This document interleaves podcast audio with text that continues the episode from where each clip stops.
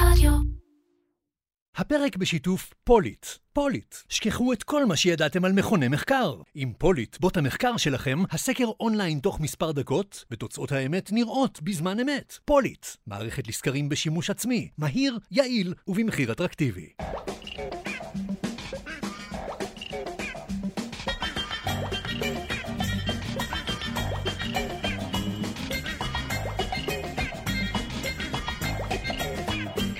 אירקצ'ר, פודקאסט על פרסום, שיווק ובעיקר קריאייטיב, עם מירן פחמן.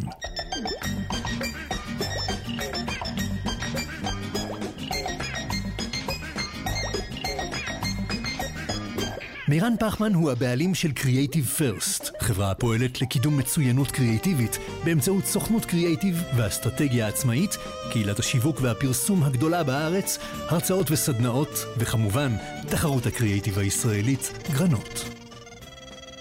אהלן, גינגי פרידמן, היי, היי, מירן. מה שלומך? יותר טוב. יותר טוב. כן, יותר טוב לא לשאול. זהו, היום הרבה אנשים יש להם תשובות כאלה. באישי אני אה, בסדר, כן. זה ככה. זה נכון, זה נכון, כן. אה, א', הרבה זמן לא שמענו את קולך Mm-hmm.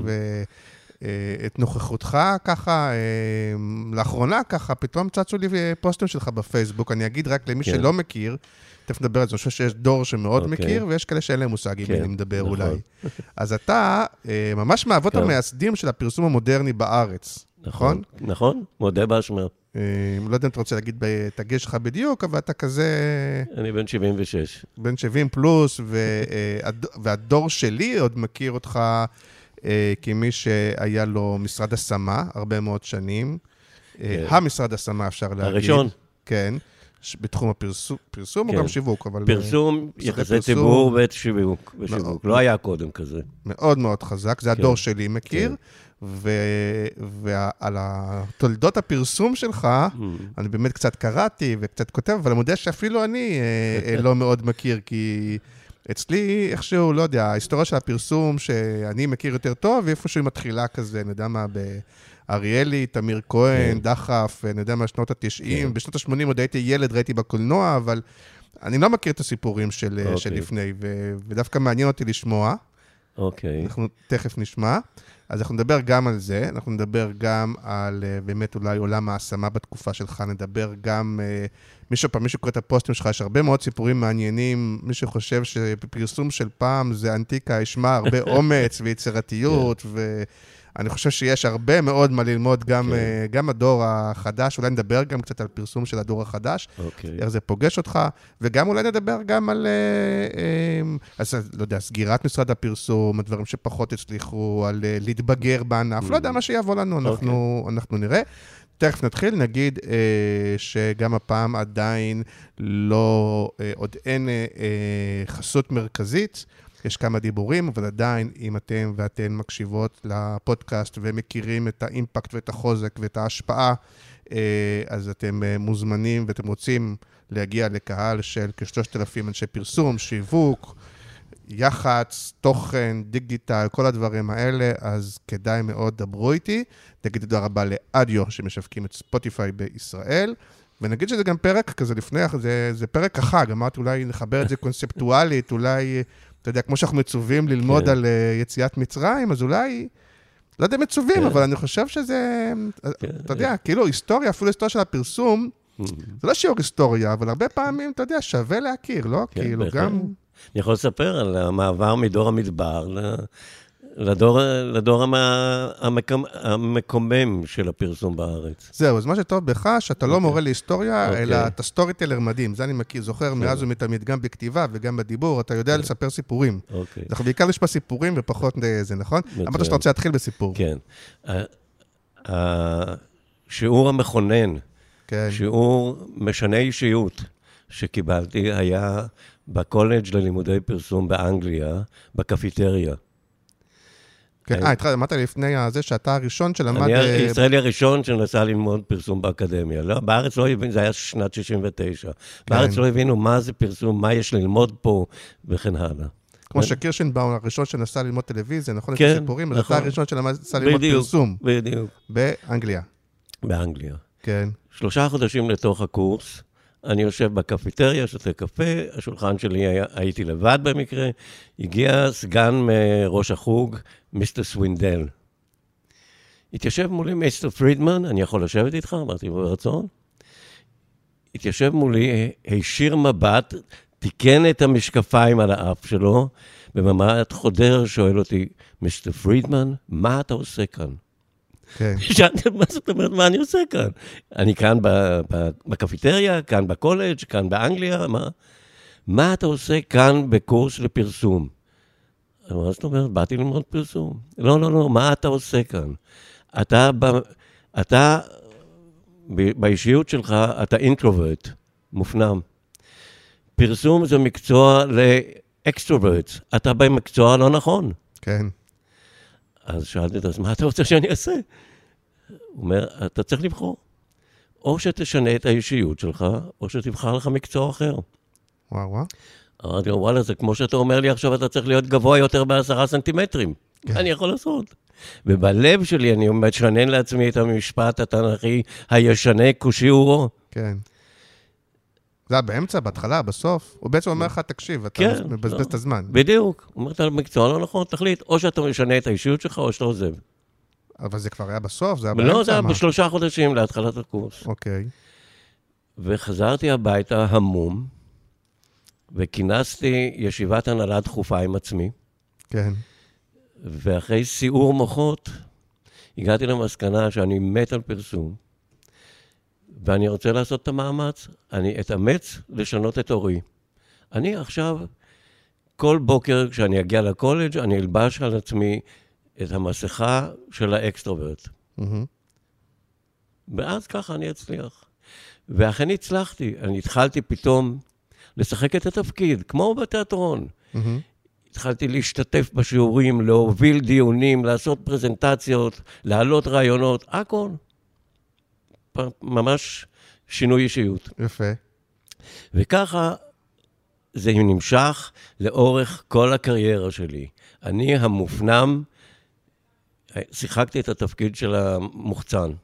אה, וואלה. כל הזמן, כל הקריירה שלי, עד שבאיזשהו שלב, אני לא יודע להגיד איפה, נהייתי בעל פיצול אישיות. אם בעבר הייתי מגיע הביתה ומסיר את המסכה, כבר לא הסרתי, כבר לא ידעתי מה אני כן ומה אני לא. שיחקתי את התפקידים. וזה היה שיעור משנה האישיות שלי. כל השאר פחות חשוב. יפה, דווקא, אה, שוב, אני בתפיסה שלי, יש בך משהו ש... אה, שאני מזהה גם אצלי, לא בטוח שזה דבר טוב, אבל אה, שוב, ואני זוכר אותך מהשנים יותר של ההשמה, כן? כן? אבל הטורים שכתבת וזה. שתמיד יש בך משהו שהוא קצת ביקורתי, תמיד משהו שאולי טיפה מתריס. אף פעם לא היית אחד כזה שאומר, כולם בסדר, הכל בסדר, תמיד קצת כזה, אני צודק? תמיד, תמיד הייתי ביקורתי, תמיד הייתי אאוטסיידר מבחינת הדעות כן. שלי. ואני אספר לך, אפרופו זה, סיפור מעניין, שחזרתי לארץ אחרי הלימודים עם התמימות האנגלית. כן, ביח... תגיד, בלימודים, נגיד, כן היית, זה היה לימודי קריאייטיב, או לא, לימודי, לא, לימודי פרסום, לימודי תקציבאות, או... תקציבאות. לימודי כן. פרסום, אבל מכשירים אותך לתפקיד התקציבאי. כן. הייתי תקציבאי תמיד מתחיל במשרד פרסום, והתחילה במקביל אליי את הקריירה של הגימל יפית. Mm. היא המציאה את המדיום הזה של uh, כתבות מערכתיות. בעיקר בעיתונות. כן. כן. והיא באה אליי שאני אפנה אליה לקוחות, שיפרסמו גם אצלה.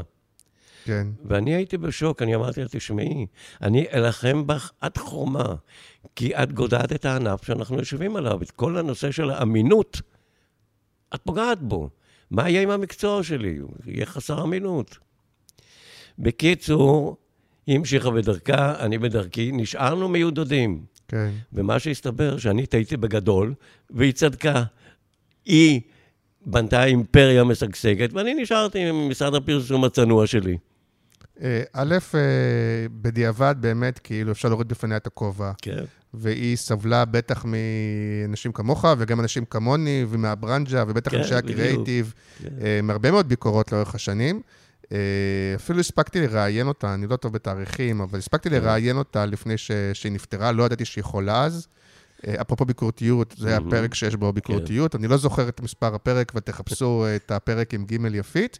אה, אז זה אולי יכניס בך קצת צניעות, אבל אתה אומר מאוחר, וזה דרך אגב מה כן. שמעניין גם בפרק, כי היום יש לך פרספקטיבה קצת על דברים כן. של פעם. אני, אני רוצה לספר לך אנקדוטה, אפרופו ג' יפית. כן.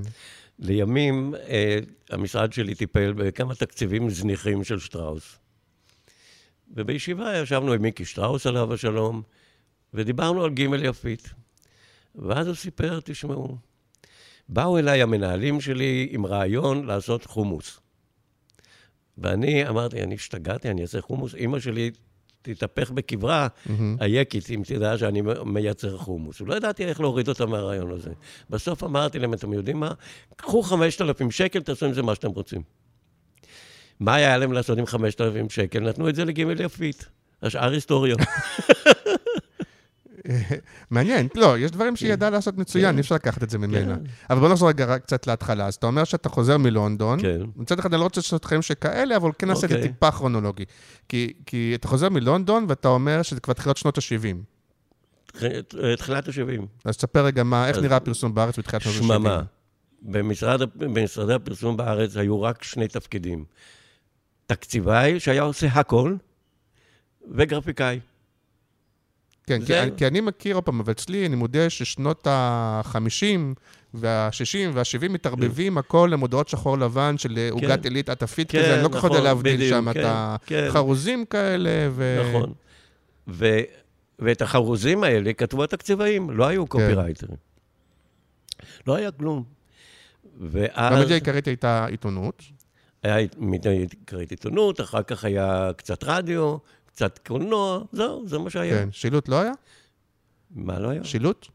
שילוט בקטן נורא. כן, אבל עיתונות, אפילו בת- בתקופה שלי, אני עדיין בתקופת הסופר, כן. הדאבל ספרד, כן? כן. שהיה מי לי לקח את הדאבל ספרד, אז זה- זה אפילו, כן, ב- נכון, אני זוכר את זה, כן. נכון. אוקיי. ואני זוכר, הלכתי לראיונות, הלכתי קודם כל, לא ידעתי מי נגד מי, הלכתי למנכ"ל אה, איגוד המפרסמים, יהודי בשם שרתוק, יהודי יקר, ששאלתי אותו מי, מי נגד מי, והוא אמר לי לאן כדאי לי לפנות, וכן הלאה. בין השאר הוא גם הפנה אותי לפרסום אדמון, שזה היה זיכרון אה, שנחרט בזיכרוני. איש דוחה, היה ממשרדי הפרסום המובילים, כן. שהגעתי אליו, אומרים אחרי רק אני אומר בזהירות, אני לא יודע, אני מניח שהוא לא בחיים. הוא כבר לא בחיים. כן, אבל לא כאילו. בוא נשתדל, אז- אז בוא נעזור. אולי יש לו קרובי משפחה, לא, נפטר. בוא נגיד רק שהוא, כן. שנוי בזמן שהוא. משוחח אותי, כן. משוחח איתי, הוא מרים טלפון פנימי לסגן שלו, עצמון קראו לו, נדמה לי. תשמע, יושב אצלי פה איזה בחור שבא מאנגליה, אני חושב שהוא יכול להתאים להיות עוזר של כך וכך.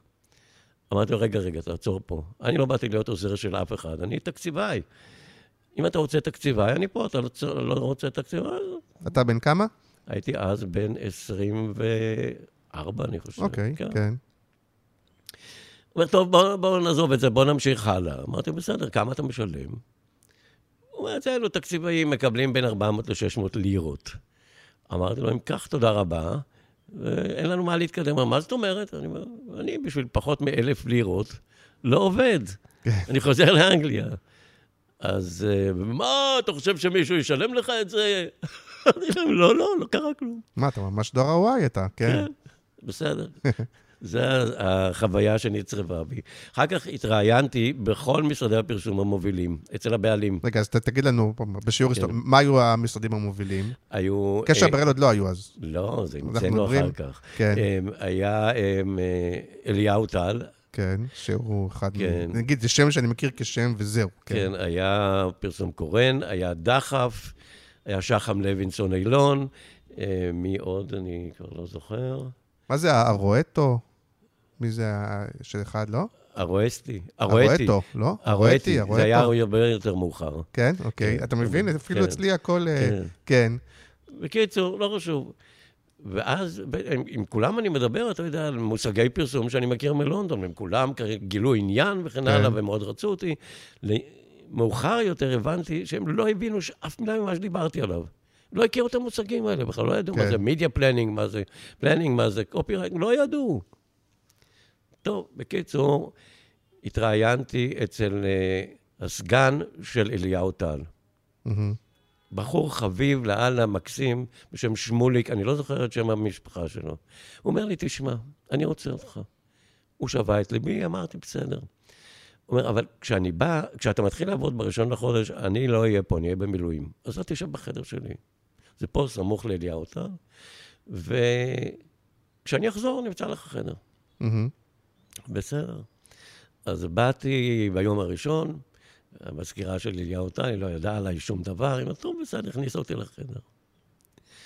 אחרי חצי שעה אני יושב ואני לא יודע מה לעשות. כן. פתאום נפתחת הדלת, נכנס ראש של איש גבוה עם איזה ציצת שיער לבנה, אתה חדש פה. אני אומר לו, כן. טוב, עד הצהריים אני צריך שלושה תשדירים לזברה. טראח, סגר את הדלת. זברה זה המשחת שיניים? חכה. אה, אוקיי. כן. אז uh, אני מתיישב, אני אומר, קיבינימט, מה זה זברה? מה הוא רוצה ממני תשדירים? אני לא... אני תקציבאי. אני בא אליו, בתחיל האורחים, הוא דופק בדלת, מר טל, אני לא קופירייטר. אה, אצלנו כולם עושים הכול. אני לא יודע מה זה זברה. אה, תלך שם למחלקת המודעות, יראו לך. טוב, אז ראיתי שזה משחת שיניים.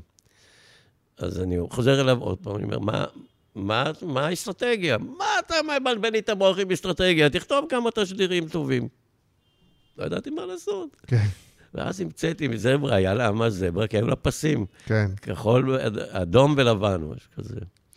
אז המצאתי שזה מה שנקרא אה, משחת שיניים עם, עם הפעולה הכפולה, שגם מרעננת וגם מחטאת.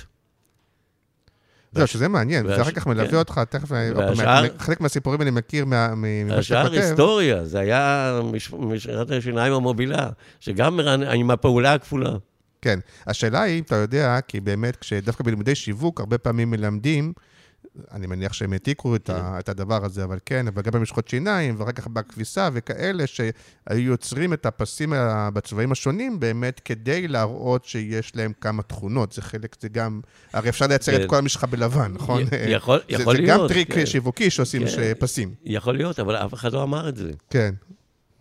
אם הוא היה אומר לי, זה זה העניין, בסדר, אבל לא אמר לי את זה. כן. לא, אבל את זה מעניין, כי, כן. כי שוב, כי זה בתקופה שציפו ממך שתגיד איזה חרוז על זברה, כן, נכון, שעושה חיוך כן. יפה, ואתה באת מכיוון אחר לגמרי. נכון.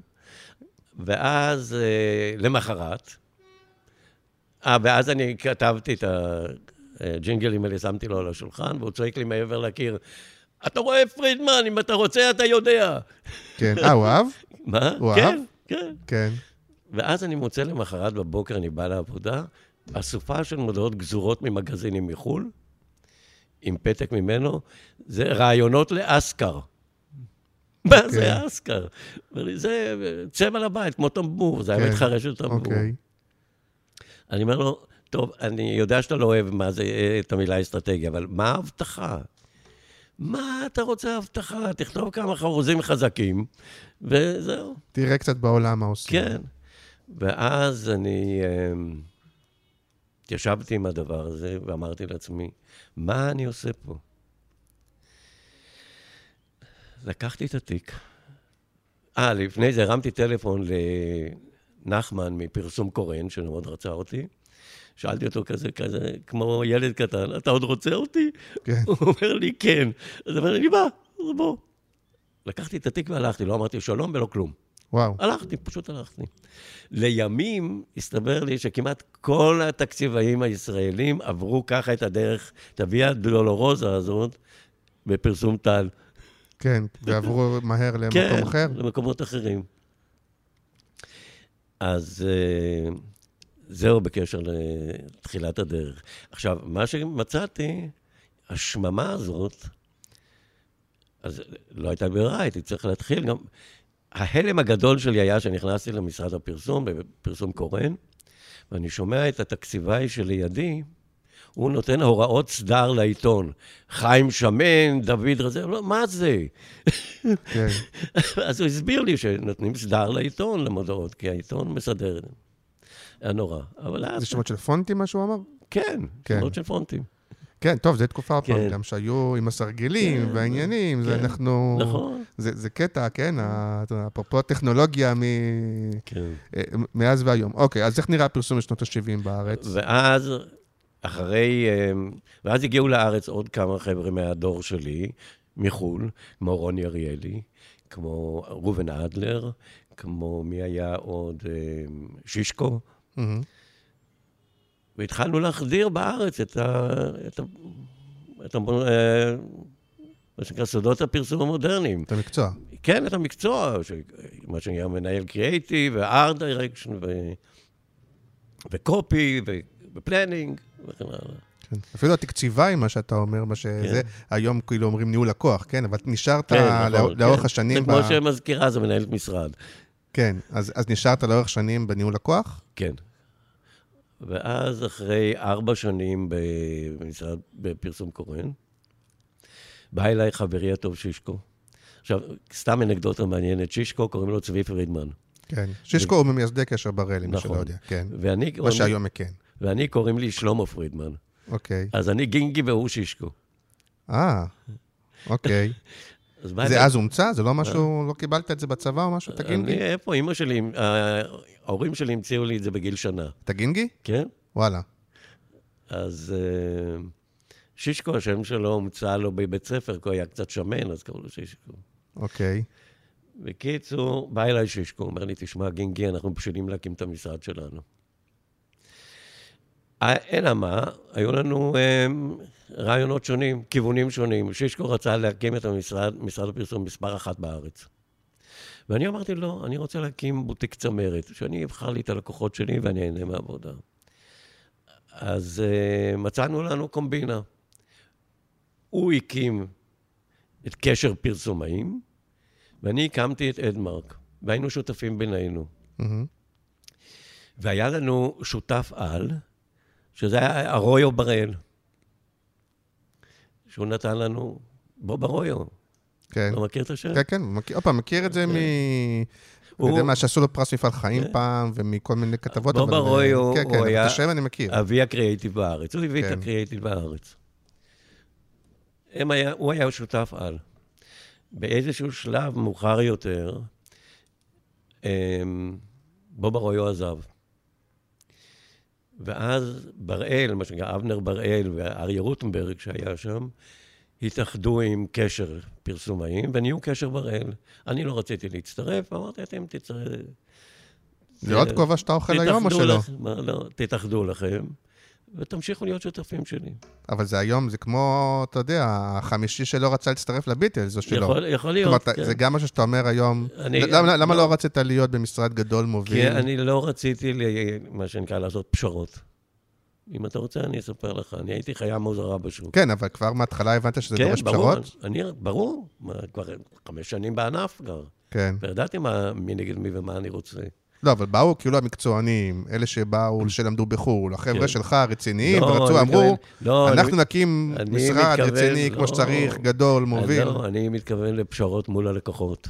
כן. אני, אני תמיד הייתי זה ש... מוביל את הלקוחות, אומר להם מה לעשות, לא נותן הנחות, לא היה אצלי אף לקוח שקיבל גרוש הנחה, זה לא ייאמן, אנשים לא מאמינים לי. לא היה אחד שקיבל גרוש הנחה. לקוחות שחשבו שהם יותר, יודעים יותר טוב ממני, הייתי מגרש. אני לא השתתפתי במכרזים, כי לא האמנתי בשיטה הזאת. בקיצור, דרך אחרת, אי אפשר להיות גדול בשיטה הזאת. כן. אבל אולי החיים יותר, אה, פחות לחצים, אתה יותר לא, שלם עם עצמך, אני לא יודע מה. ההפך, ההפך, אני מאוד נהניתי מהחיים. אז אני אומר, החיים אולי יותר מאושרים, יותר כן, אה, פחות לחצים, כן. אתה יותר שלם עם עצמך. נכון, כן. עושה ו... פחות כסף אולי, אבל... פחות עשיר, אז מה? חסר כן. לי משהו? אה? לא חסר לי כלום. כן, אוקיי. מעניין. כן. בקיצור, איפה היינו? אז הייתם כאילו שותפים, אבל אתה כן. בעצם במשרד בוטיק. כן, והם היו שותפים איתי במשרד בוטיק. אני לא הייתי שותף איתם, הם היו שותפים איתי. כן. אנחנו מה, סוף שנות ה-70? תחילת שנות ה-80? זה בשנת 76. כן. ואז בשנת 90, כן, בשנת 90, השותפות הזאת כבר מיצתה את עצמה. באתי לאריה רוטנברג, מקשר בראל, שהוא האיש הכי חכם שאני מכיר בעולם הפרסום. לא הכרתי עוד מישהו כמוהו. כן. הוא ו... בחיים, נכון? כן, כן, הוא חי. כן. עד 120, והוא גם, גם מענץ', כן. להבדיל מאחרים. הרמתי לו טלפון, אמרתי לו, ארי, אני רוצה לקנות את המניות שלכם.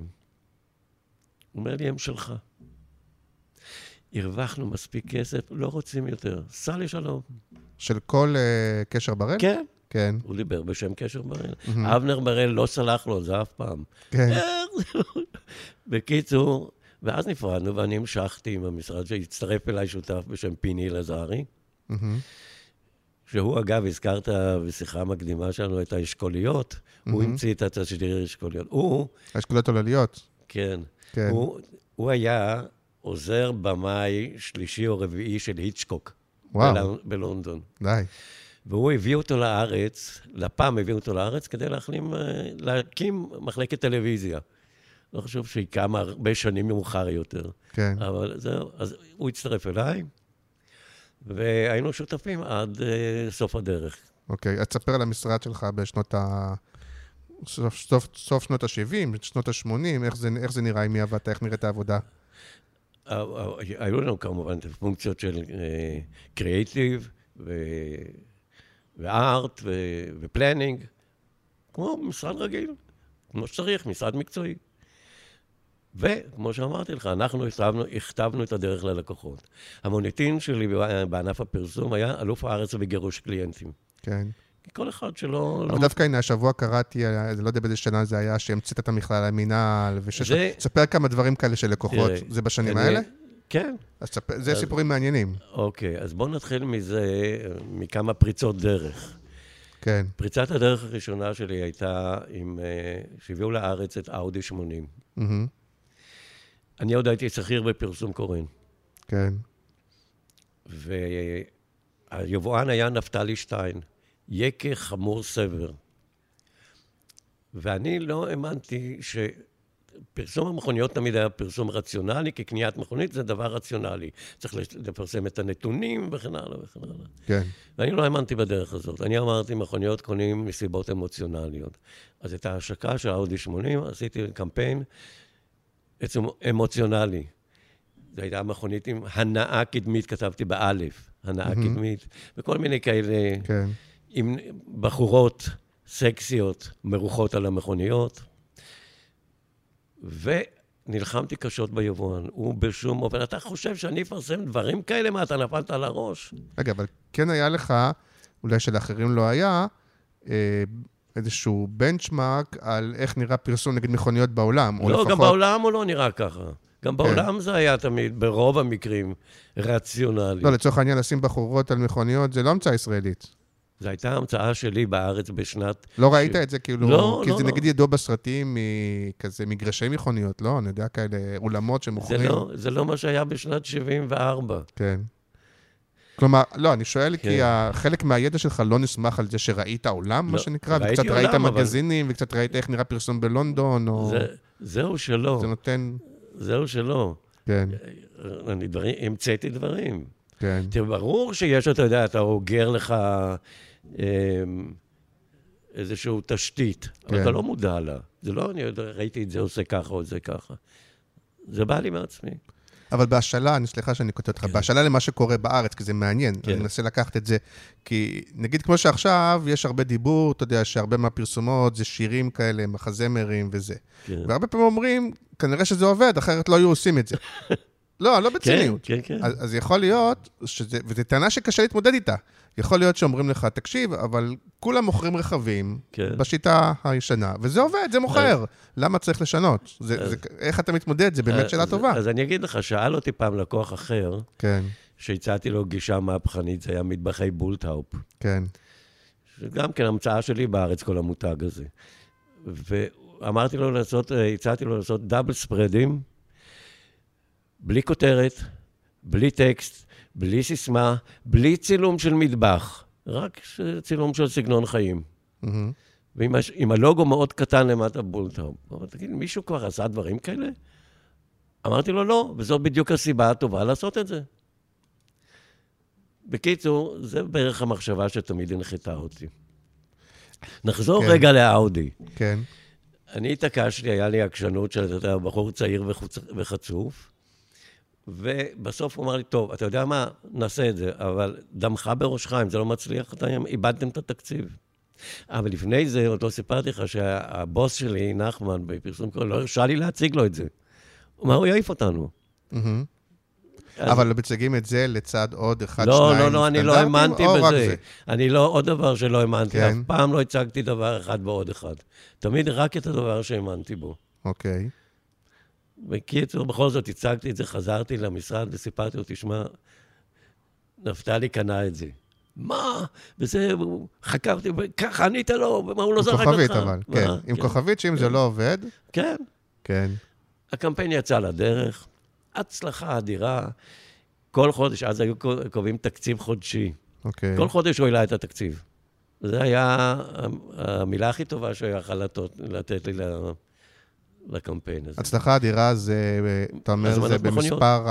ההזמנות, כן. או שזה גם מדברים על זה, מרגישים לא, שוב, לא, לא, אנחנו הזמנה בקופה, בקופה, הוא לא מבין מה מדברים על זה. כן. בקופה. בקיצור, אם מגיע סוף השנה, הוא מבקש ממני לתרגם לו את המודעות לאנגלית ולהכין לו אלבום יפה וזה. למה? הוא אומר, כי אני נוסע לגרמניה, אני רוצה להרי, להציג להם את זה. אומר, לא אהבת את זה. וכן, ובכל זאת אני חייב להראות להם מה עשינו. טוב. נתתי לו, ציידתי אותו עם האלבום הזה, ויותר לא שמעתי ממנו כלום. לימים אני יושב אצלו במשרד בפגישה, ופתאום קוראים לו החוצה לאיזה עניין, ואני נשאר לבד במשרד, אתה יודע, מה אני עושה? אני מסתכל מסביב, לראות דברים מעניינים. פתאום אני רואה על השולחן שלו הודעה מאאודי בגרמניה, שהוא זכה בתחרות הקמפיין הכי מוצלח לאאודי 80 בעולם, הוא זכה מקום ראשון. עכשיו, הוא מעולם לא אמר לי על זה מילה. לא נותן קרדיט. לא נתן קרדיט. מוזר. כן.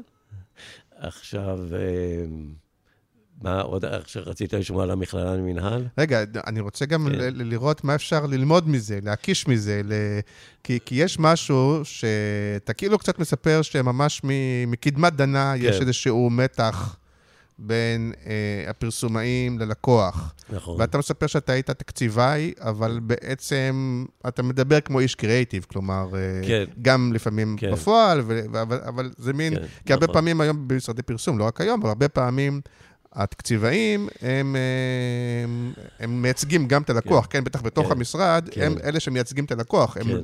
לא אלה שששים ללכת להילחם, נכון. בדרך כלל שולחים את הקריאייטיב נכון. להילחם מול הלקוח. נכון, זה אחת מהצרות ה- הבסיסיות של הענף, לטעמי. רגע, והיה מה שנקרא כל כדור פוגע, או שאתה אומר, תקשיב, על כל אאודי כזה שהצלחתי, היו שלושה, ארבעה אחרים ש... יש פה הימור, אי אפשר להגיד כן. שלא. כלומר, בטוח יש כאלה שלא לא, הצליחו. לא, לא היה לי קמפיין... כי זה גאץ, אה, זה תחושת היה- בטן, לא, אין לך היה רק- נתונים. רק קמפיין אחד שלא הצליח, כן. ואני חייב לומר שזה לא באשמתי. ואני מוכן לספר לך על זה. אבל אני גם חייב לומר ש- שזה חייב להיות, אין דרך אחרת. כלומר, יש כן. נכון. בזה אלמנט של כן. הימור, נכון? לא, אין, לא הימור. ומי שלוקח את ההימור... לא הימור, אני? הייתי בטוח בדרכי. אני תמיד הייתי. בטוח בדרכי, ומה שלא הייתי בטוח בו, לא עשיתי.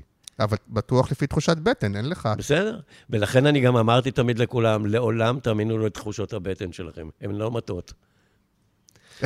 אוקיי, אבל זה מאוד סובייקטיבי. תשמע, כמו שאריה אוקיי. רוטנברג, כן, שהוא המציא את ה planning בארץ. כן. הוא היה הראשון שעשה planning, ואף אחד לא ידע מה זה. ולימים, אנשים שרצו להשמיץ אותו, היו אומרים, אצל אריה רוטנברג, המחקר הוא בבטן. כן. זה לא נכון, אבל לא חשוב. אמ, אני תמיד האמנתי לתחושות הבטן שלי. הם לא, היו- היום אנחנו חיים ב... אחר כך תגיד לי כמה אתה מכיר את הפרסום של היום. אבל היום, בגלל הדאטה, כן. נכון? אז uh, יש הרבה פחות בטן, כי אומרים, נכון. היום אנחנו יכולים זה לדעת... עולם אחר היום. היום- עכשיו, זה לא נכון וזה לא נכון ב-100%. כלומר, א', להסתמך רק על הבטן, ברור שיש בזה אלמנט של הימור. למרות שאנחנו יודעים שבסופו של דבר, הפרסום של הבטן, ב- הוא בסוף היה יותר טוב מהפרסום של זה. אבל, אי אפשר בוא- לתעלם מזה שיש בוא- נתונים ויש בוא דאטה אז ויש בוא תוצאות. לך- אז בוא אני אספר כן. על זה משהו. אני באתי מאנגליה עם האמונה העמוקה במחקר, אתה לא עושה שום צעד כן. מחקר. ובאתי לארץ, ואת כל... חינכתי את הלקוחות שלי לעשות מחקר, ורבים מהם חשבו שאני בכלל איש מחקר ולא פרסום. מהמם. לימים שהזדקנתי, הבנתי שהמחקר הוא דבר אה, מעכב ולפעמים מפריע, ועדיף ללכת לא, אה, בלי מחקר, אלא ללכת עם הבטן, כי הבטן לא מטעה. המחקר, אנשים שעושים מחקר בדרך כלל עושים כדי לראות מה לא לעשות, איפה הם ייכשלו, וזה מחקר אתה מתכוון... מחקר אה, שוק. שוב, יש כל מיני מחקרים. אתה מתכוון מחקר ב... כשיש לי רעיון, להראות אותו לפני כן. לאנשים שיגידו מה דעתם. בדיוק, כן. כן. לא, אבל יש גם מחקר, נגיד בשנות ה... סוף שנות ה-70 דיברת על האודי? כן. האודי כבר תחילת- אז הייתה... לא, תחילת שנות ה-70. אוקיי, האודי כבר אז הייתה רכב יוקרתי? לא, לא, היה אאודי 100 שהיה יוקרתי, וזה כן. היה מקבילה למכונית אמריקאית, כן. שזה היה השיא, ה top של היוקרה. אבל האודי 80 זה משהו שנגיד זה אנשים משהו כמוך. יכלו להרשות לעצמם, או שזה גם היה לא, גם למעלה? לא, זה היה על- עלה 40 אלף לירות, זה היה המון כסף. אוקיי, אז אני שואל, למה? כי, כי לפעמים, אם כמו בדוגמה הזאת, כן. אתה צריך שיהיה לך איזו תחושת בטן על קהל שהוא לא אתה. כן. זאת אומרת, נכון. אולי אני נכון. מדבר אליי הנאה ובחורות, נכון. אבל יכול להיות שהעשירים, או מי שיכול כן. לקנות את זה, כן, אז, פה לפעמים יכול להיות מחקר של להכיר את הקהל, לא... כן, אבל אני בכל זאת חשבתי שאני מכיר את הקהל, את נפש כן. הצרכן. אתה, בקיצור, בעצם, אם אתה פרסומאי טוב, אתה צריך להכיר את נפש הצרכן. זה הכול.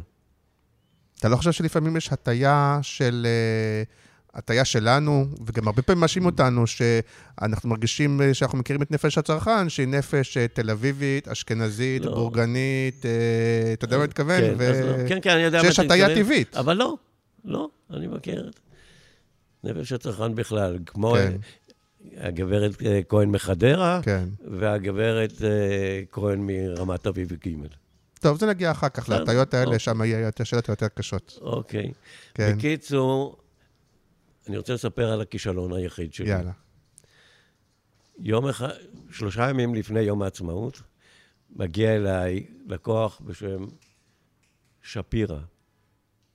לא זוכר את שמו הפרטי. כן. הוא קנה... מ- השטיחים? מה? זה השטיחים? לא, לא, לא, לא, לא. נכון, היה פעם שפירא שטיחים, לא? היה, אבל זה לא. כן. אני נהנה לחשוב כן. שאני יודע להפליג על אה, נוסטלגיה. אוקיי. הוא קנה מפעל לייצור מיץ תפוחים בשם פרי העץ. הוא רוצה לעשות השקה למיצים האלה ביום העצמאות, ערב יום העצמאות. הוא עוד לא היה בחנויות ולא כלום, אבל הוא התעק- התעקש על זה שזה יהיה. אם אני יכול לעשות לו קמפיין לתוך שלושה ימים, ל... אמרתי לו, נורא, אני כבר עשיתי דברים זה כבר מזה." כעצמאי או עדיין ב... כעצמאי. כן. אמ, עשיתי דברים גרועים מזה. אלא מה, דא עקא, הוא עמד על זה שהפרזנטור יהיה עמוס מנסדורף. אלוף הארץ בטניס. טניסאי, כן. טניסאי. אני אומר, מה הקשר? לא, עמוס מנסדורף הוא משדר, הוא משדר בטיחות, אמ, בריאות וכן הלאה. מצליחן, כן. כן. בקיצור, טוב, בסדר. לקחנו את עמוס מנסדורף. וצילמנו ק- קמפיין שהוא כל הזמן התערב, וכיוון שאני הייתי באותה עת במצב כלכלי לא מי יודע מה, הייתי צריך את הכסף. ולכן נכנעתי. ועשינו את הקמפיין, שהיה כישלון קולוסלי. ובעיקר בגלל שהוא לא היה בחנויות. אי אפשר לקנות את זה. הוא- כן, הוא לא מכר. כן. עכשיו, הוא החתים אותי על, על ההסכם, החסות עם עמוס מנסדורף. העורך דין שלו התעקש לה- להחתים גם אותי, כערב, לזה שהלקוח ישלם, ששפירא ישלם לעמוס מנסדורף. מהמם. הסכמתי, למה לא? אני ערב ל- לעיתונים, למדיה, מאות אלפי שקלים, מה זה? חמשת אלפים שקל זה היה. ואז האדון שפירא לא, לא היה מוכן לשלם לעמוס מנסדורף. למה? כי הוא עשה בעיות ובגללו הקמפיין נכשל. המציא. הסתבר אחר כך ששפירא הזה היה נוכל עם שק של שרצים מאחוריו. ממש. כן. ואז אה, אה, עמוס מנסדורף לקח אותו למשפט. ואני באתי גם למשפט בתור עד, והייתה השופטת, שהיא בסוף פסקה, שהיא מאמינה לשפירא. אתה מבין, הרב נוכלים הזה, היא מאמינה. לו. הפרקליטות כבר אז? כן, תשמע. כן. ו... סתם, זה היא- משפט אזרחי, אבל אה, אוקיי. בדיוק, כן. והיא לא מאמינה לי. אני נשמעתי לעד לא אמין. כן. אני. ואז אני חויבתי לשלם את ה... טוב, אתה פרסומאי, מראש אתה חשוד באי אמינות, כן. ובאותו יום, שזה היה לפני 30 שנה או יותר, איבדתי את אמוני במערכת המשפט הישראלית. אשכרה. עכשיו, זה לא קשור למה שקורה היום, כן. כי זה תחום אחר לגמרי, נכון. אבל כבר אז איבדתי את אמוני. אז זה הכישלון הגדול שלי. אבל יותר מעניין מזה, ואתה מזכיר את זה כמה פעמים, אתה אומר שכבר אז, ואני מניח שגם לאורך הדרך אפילו בצורה יותר קיצונית, אה, זה שוק של, אה, של כרישים, וזה שוק של הרבה אנשים שהם אה, טורפים, וחלקם כן. רמאים, נכון. וחלקם... כן, כן. נכון? כן, ברור. עכשיו, אני אגיד לך מה... העולם, עולם הפרסום, העולם מתחלק לשניים. עד שנות, תחילת שנות ה-80, כן. רוב העסקים היו מנוהלים על ידי בעליהם. כן. וכל ההחלטות שהם קיבלו היו לטובת העסק. זה היה עסק שלהם, גם אם היו מוטעות, כן. היו לטובת העסק. וכשהם uh, רימו ולא שילמו וכן הלאה, זה היה לטובת העסק. תחילת uh, שנות ה-80 והלאה התחילו להיכנס המנכ"לים השכירים. Mm-hmm. שלהם יש סט uh, שיקולים אחר לגמרי. הם חושבים קודם כל על הקריירה של עצמם. Mm-hmm. ולא על טובת העסק זה משני. יסלחו לי המנכ"לים היום. לא, זה, לפעמים, כן. הרבה פעמים זה הולך ביחד, כן, אבל כן. תמיד אדם קרוב אצל, אצל עצמו. כן. שזה כבר עולם אחר. עכשיו, כמובן שתמיד היו נוכלים וכן הלאה וכן הלאה, ומהם אני ידעתי להיזהר. כן. ומי ש... כל מי ש... כל לקוח שעשה לי בעיות בתשלום, על הדרך, על ההתחלה הייתי מגרש. עכשיו, סתם אנקדוטה, יום אחד ישב אצלנו לקוח פוטנציאלי, ישבתי יחד עם שותפי דאז, פיני אלעזר, ישבנו איתו, ובסוף הפגישה אני אומר לפיני, אנחנו לא לוקחים אותו, הוא, הוא לא אמין. הוא אומר, מה זאת אומרת לא אמין? איך אתה יודע? הוא אחלה חיי גבר. אמרתי לו, לא אמין. איך אתה יודע? כי הוא טרח להגיד יותר מפעמיים שאצלו המילה שלו הכי חשובה לו. איש ישר לא מוצא מקום להגיד את זה. רק איש לא ישר מוצא מקום להדגיש את זה. אז הוא הלך למשרד פרסום אחר, ואכן הפיל אותו. אז אבל עסקית רגע, אתה, כן. אתה מספר בעצם שאתה מגרש לקוחות, ואתה לא נכון, לא לוקח לקוחות, כן. ואתה עומד מולם. נכון. אה, תראה, זה... זה כשדיבר... אז עוד פעם, בעולם מושלם, אתה יכול להגיד, זה רק לא. עשה לי טוב, כן. זה נתת לי מוניטין, עשיתי כן. רק דברים שאני אוהב וזה, אבל העולם הוא לא מושלם, והרבה פעמים בסוף צריך את הכסף, או... אז... אה, כולם מתנהגים ככה או אחרת, וזה לא עובד ככה. אז עובדה שכן, כשהקמנו את העסק ודיברנו על זה עם שישקו וכן הלאה, הוא אומר לי, אבל איך תשיג לקוחות ככה? אף אחד לא יעבוד איתך ככה בתנאים כן. האלה. אמרתי לו, תשמע, אם חמישה אחוז מפוטנציאל השוק יעבוד איתי, זה מספיק לי. אני לא רוצה יותר. אתה רוצה את השאר, אני לא. אז כמה תקציבים נגיד היו ב-CT לדך? כמה תקציבים? כן, או סדר גודל, זה, כשאתה אומר בוטיק, אבל תמיד כמה... היו לי בין 10 ל-20 תקציבים. עכשיו, עוד אחד מה... וכמה עובדים נגיד היו? או, עכשיו, עוד אחד מהעקרונות שלי היו, מכיוון שאני זיהיתי מההתחלה, יסלחו לי כל התקציבים של היום, אני לא מכיר את הנושא כן. היום. הבעיות הקשות של הענף היו התקציבאים. הם היו מתחלפים כל הזמן והם לא היו מקצועיים וכן הלאה וכן הלאה, וגרמו למשבר האמונים הלקוחות. ואני לא מסוגל לתת מענה לבעיה הזאת, אז אמרתי, אצלי יהיה משרד ללא תקציבאים. רק שירות בעל הבית. אני מטפל בכולם. מי שאני מעבר לכוחי, אז אני לא מקבל. זה גם היה השלב שבו לקחתי את שותפי, צירפתי את שותפי פיני אלעזר, שיעזור לי בטיפול בלקוחות. אז לא היו לנו תקציבאים. אז ממש אתה היית צריך כן, uh, ללכת כן. לסטודיו, ללכת נכון, ל... נכון, וכולי, נכון, ולטפל. נכון מאוד, כן. טכנית זה קשה. עכשיו, עובדה שעמדתי בזה. כן. סתם אנקדוטה קטנה. יום אחד הגיע אליי לקוח בשם קליין. Mm-hmm. קליין, כשמו כן לא, הוא היה יהודי בגובה מטר תשעים. הוא היה יבואן בארץ של uh, תוספי השמן בשם STP.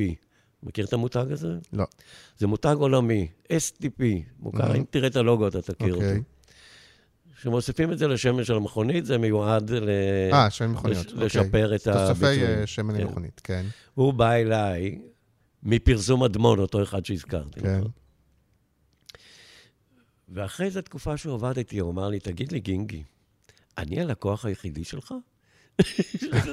הייתי מת מרעב אם זה היה ככה, אבל למה כן. אתה שואל? הוא אמר, לא יודע. כשעבדתי עם אדמון, הייתי מבקש משהו, הייתי מקבל את זה אחרי שבועיים, שלושה בקושי. אצלך אני מבקש משהו, אני מקבל את זה למחרת. כאילו שאין לך מה לעשות, אתה עובד רק בשבילי. זה בדיוק מה שניסיתי להנחיל ללקוחות שלי, את התחושה הזאת שהם היחידים. מצד אחד, ומצד שני, אה, לא להתקפל מולם בדרישות נכון, המקצועיות. נכון, בדיוק. שזה באמת אה, כן. קשה. לא, זה לא קשה. זה אה? קל, זה קל אם אתה בוטח בעצמך, ואתה לא גרידי, ואתה לא חושש מה יהיה עם זה, עם העשרה גרוש שאני לא ארוויח פה, אז הכל בסדר. אז מה הקמפיין שאתה, ככה שיש לך, יש לך איזה הקמפיין שכאילו אתה אומר. זה אני? הקמפיין... רשום על שמי? לא, יש כמה, אבל אוקיי. הקמפיין שגולת הכותרת שלי, כן. הוא לא קמפיין, הוא רעיון, וזה המצאת המסלול האקדמי של המכללה למינהל. וואלה. שהם היו לקוחות שלי בזמנו, ועבדתי מול המנכ"ל, אה, יהודי בשם דוקטור פוקס, שהוא היה כזה דמות קישונית כזאת, אה, כמו הפקיד במחלקת המים בעירייה. כן. איש מפוחד מהצל של עצמו. והוא אומר לי, תשמע, הדירקטוריון שלי, הדירקטוריון שלו זה הסתדרות הפקידים בישראל. הם יורדים לחיי שה... שהתדמית של המכללה ירודה.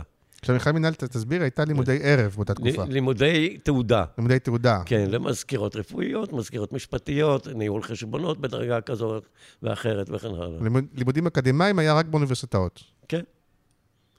לא, מה שלך טריוויאלי, כן. הרבה, מי ששומע כן, לא יודע, לא. כן. הוא אומר, התדמית שלנו ירודה, וכן הלאה. ברור שהיא ירודה.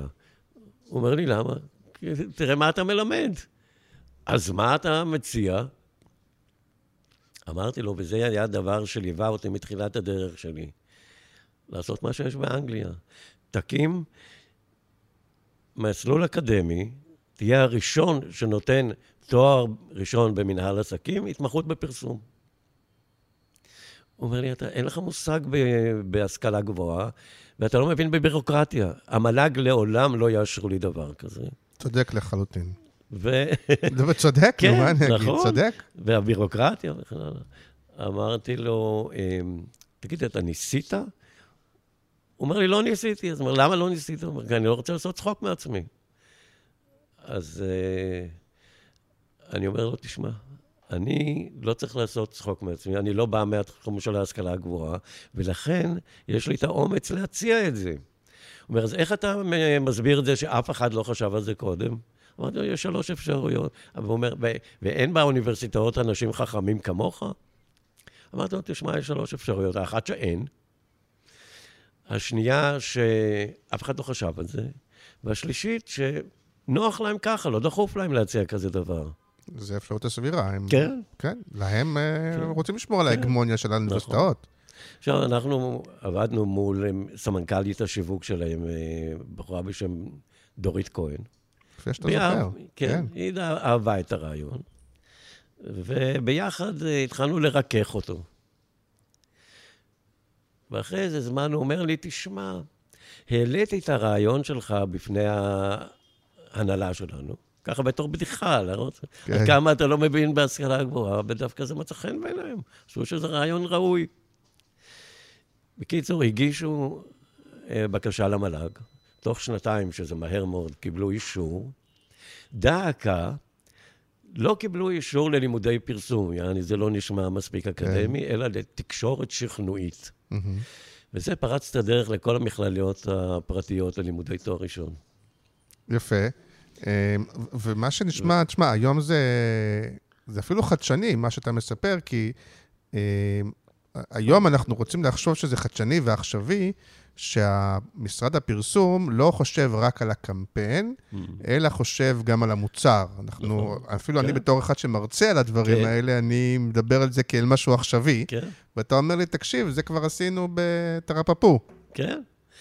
אבל פשוט זה היה יוצא דופן, כי לרוב נכון. באמת נתנו לך ואמרו לך, תכתוב מודעה, ת- נכון, תמציא כמה חרוזים. נכון, מה, היה לי לקוח, שבאתי אליו לפגישה, והוא בא, שרטט- שרטט לי עם העיפרון כבר את המודעה, את הסקיצה כן. למודעה, הוא אומר, בבקשה, זה מה שאני רוצה. אז אני אומר לו, נתתי לו את זה חזרה, בבקשה, תן את זה לשליח שלך. כן. מה זאת אומרת? אני פרסומאי, אני לא שליח. מה אתה נותן לי? סקיצה שאתה הכנת? אתה לא צריך אותי. אוקיי, ואם אנחנו מתקדמים קצת בשנים, אז כן נכנסים לשנים, אז, אז כן מתחיל הפריחה של שנות ה-90, נכון? כלומר, ש, שזה המשרדים כבר שאני לא, מכיר יותר. הפריחה הגדולה הייתה כבר בשנות ה-80. אז אז תספר, כלומר, שכן נכנסים, מה שאנחנו אומרים, כשכבר אריאלי נהיה אריאלי ו- עכשיו, וכדומה. רוני אריאלי, שבא עם כל הרעיונות שלו להכניס קריאייטיב ו planning וכן הלאה, כן. ולאבא שלו היה משרד פרסום אה, מהמובילים, פרסום אריאלי, אז אבא שלו אמר לו, תשמע, אתה אצלי לא תעשה את הדברים האלה. הלקוחות לא יקנו את זה. אתה תקים לך את המשרד פרסום שלך, נקרא לזה אריאלי 2. תעשה שם, מה, וואלה. תעשה שם מה שאתה רוצה. הוא הקים את אריאלי 2, וזה אכל את אריאלי 1. באמת? כן. אני זוכר שהיה פוגלשטיין. לא. אתה זוכר שזה היה לא. ה-BTL של פוגל. פוגל, לא. רוני אריאלי, הפרסום אריאלי, היה להם בניין... ברוטשילד. בפינת רוטשילד. דורית פוגל הקים את המשרד שלו, פוגל לוין, שהיה אחד מהמשרדים המבריקים, במשרד ליד, בבניין ליד. והוא אמר, אני רוצה ליהנות מהפירורים שינשרו מאריאלי. את רוני אריאלי זה תמיד נורא הרגיז. כן. רגע, אז התחלת להגיד, אבל, אבל אה, מעניין הסיפור, כי, כי אז בשנות ה-80 אתה אומר, מתחילה הפריחה, כן. המשרדים מתחילים לגדול, לצמוח, כן. תקציבים גדולים, כן. אה, ואתה איפה, כלומר... כי שוב, בתפיסה ההיסטורית שלי, כן. עוד פעם, בענקים האלה של האריאלי ודוד כהן וזה פעם- וזה, אף פעם לא הייתי שם, כי אתה לא יכול להיות כן. שם כשאתה לא נותן הנחות ללקוחות. דבר ראשון. אבל כשהסתכלת בכל הפריחה הזאת, אז לא משהו שאמרת, רגע, לא, אני... אני עדיין קטן ובוטיקי ונחמד, אבל קורית פה מהפכה שאני יכול להיות חלק ממנה, אני לא לא. פחות מוכשר מהם. אני הייתי יותר מוכשר מהם, כן, ועשיתי דברים יותר פורצי דרך מהם, כן. אבל לא נהייתי עשיר כמוהם. כי אם אתה רוצה להיות עשיר, אתה צריך להתכופף אצל הלקוח. אתה צריך לתת לו, לוותר לו על תנאי תשלום, לתת לו הנחות, לרצות אותו. אתה בעיקר עובד אה, כדי לרצות את הלקוח, אם אתה רוצה להיות גדול. אה, גדול, רווחי. כן, אולי- נכון, כן. אז... אה, לא אני חשבת לעצמך, אולי אתה בעצמך צריך לקחת מנכ"ל חיצוני שהוא יותר לא, ביזנסמן. לא, לא, לא, אני לא אה, רציתי את זה, אני רציתי כן. ליהנות מהעבודה שלי, אני אהבתי את המקצוע שלי. כן, רציתי, מה שנקרא, להתוות את הדרך ללקוחות, לראות אותם מצליחים, ולהגיד, זה אני, זה ה baby שלי. נכון, אבל יחד עם ההצלחה הכלכלית של הענקים, הם גם מקבלים תקציבים גדולים יותר, והם מקבלים, ויש להם יותר מדיה, אז אני- ובהמשך יש להם אז טלוויזיה. אני אספר לך משהו אפרופו תקציבים גדולים יותר. אני אהבתי לגדל לקוחות, כן, אבל יום אחד הפנה אליי אבנר בראל את uh, שופרסל, שהיה לקוח שלהם, והם לא הסתדרו איתו. כן, כי זה לקוח נוראי, שכל הזמן היו לו דרישות מעכשיו לעכשיו, ואז זה היה עוד בתקופה של טרום הפקס.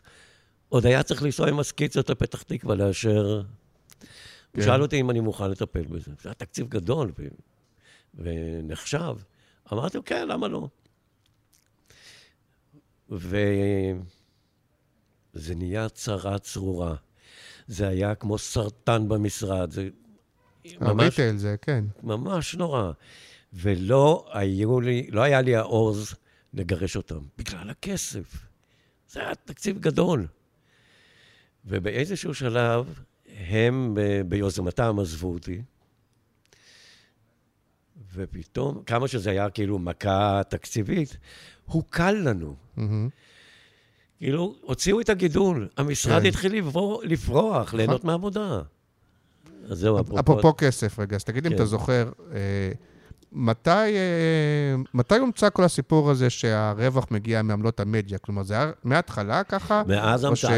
ש... זה- רגע, שנייה, תשלם את השאלה. כן. או שבהתחלה, כמשרד בוטיק, או בשנות ה-70, או לא יודע מה, כי גם אולי המדיה לא הייתה, אני לא יודע, תכף תספר לי, מחירי מדיה כאלה משמעותיים, אז יותר לקחת לעבודה שלך, ומתי מתי זה התהפך שהמדיה כל כך משמעותית, שבעצם רוב הרווח הוא בעצם מעמלות המדיה?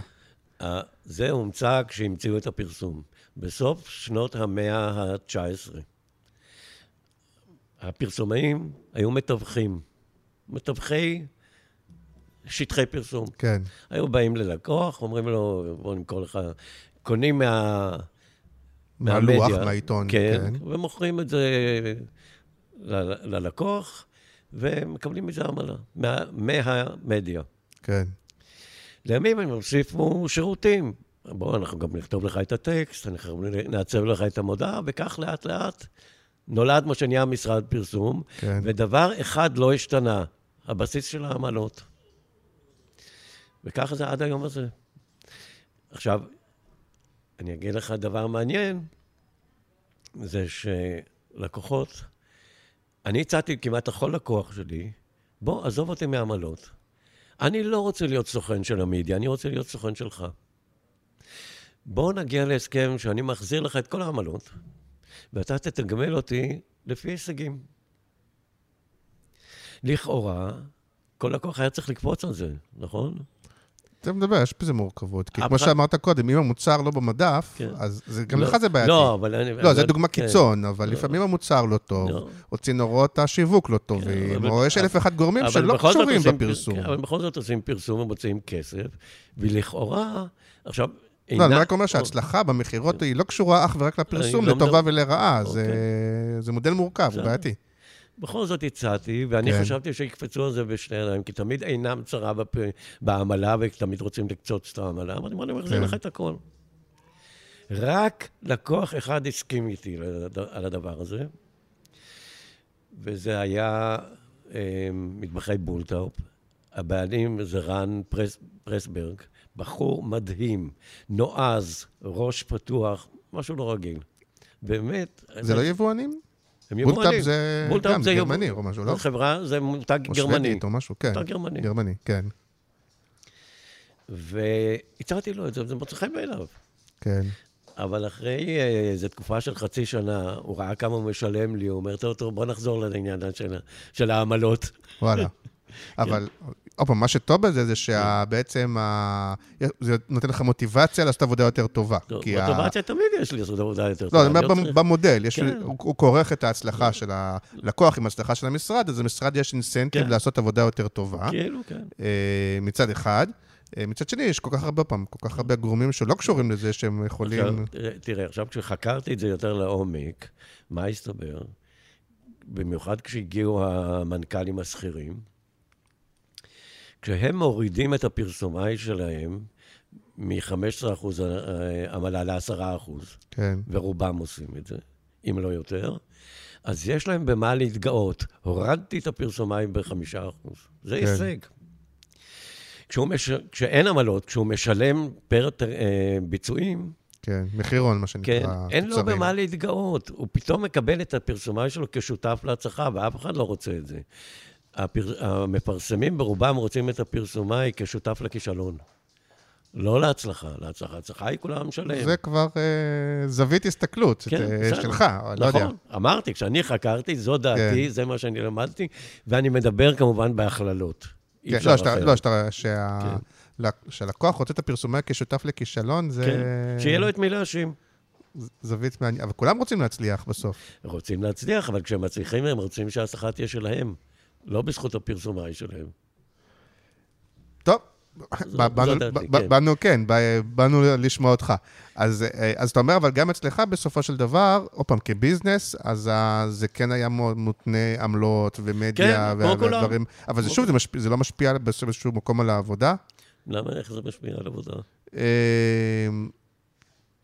אה, תראה, נגיד, אה, אז היו פחות מדיות, אבל אה, לא שאתה, נגיד אתה מקבל יותר אה, עמלה ברדיו מאשר בעיתון, אז אתה מושך את הלקוח לעשות רדיו, למרות שאולי מקצועית אתה חושב שיותר בסדר, טוב לעיתון. זה אנשים קטנים חושבים ככה. כן. אנשים מקצועיים לא חושבים ככה. לא חושבים, אה, לא עושים את החישוב של עשרה גרוש. טוב, אז בוא נמשיך. אז אנחנו הגענו, אנחנו אומרים שבשנות ה-80 צומחים, כן. אתה ספק קצת, אתה המשרדים רואה איך הם צמחו, מה מה קרה, למה, עוד פעם, כי זאת כן. לפני עידן הטלוויזיה, כן. אבל הקולנוע נהיה יותר חזק, נכון? לא, קולנוע לא נהיה יותר חזק. קולנוע היה קולנוע. לא, אבל בקולנוע, עוד פעם, בתור ילד, כן. אני אז הייתי ילד, אז היינו רואים פרסומות בקולנוע, בטלוויזיה היו תשדירי שירות, שזה גם כן. סוג של פרסומות, אני לא זוכר אם זה היה כבר אז היה לפ"ם או לא- לא לפ"ם, לא זוכר מי עשה אותם, לא אבל יגאל. שילון עשה את כולם, כן. זה אני זוכר, אבל ברור. חוץ מזה... תשדירי שירות, לדעתי, אולי אני טועה, אבל נכנסו בשנות ה-90, לא, בסוף שנות ה-80. כן, לא, כילד כן. אני זוכר, כן. אז למה- אז ממה נבעה הפריחה? הפריחה נבעה מה- מה שנקרא, מהעיתונות. עכשיו, מה שהיה, גם אה. כלכלית אולי זה סוף האינפלציה של שנות ה-80, היה קצת פריחה כלכלית בארץ, לא? כן, מדורת השבט של ענף הפרסום היו מוספי סוף השבוע. כן. ידיעות המוביל, מעריב אחריו והארץ. ובכל יום שישי פתח, פרסומאים פתחו את המוספים לראות מה עשו המתחרים, איזה כן. רעיונות קריאייטיביים הם הביאו. והיו אלה שעשו double spread ים, ובובו רויו היה הראשון שעשה triple spread ים, וכן הלאה. זה היה הדבר הגדול.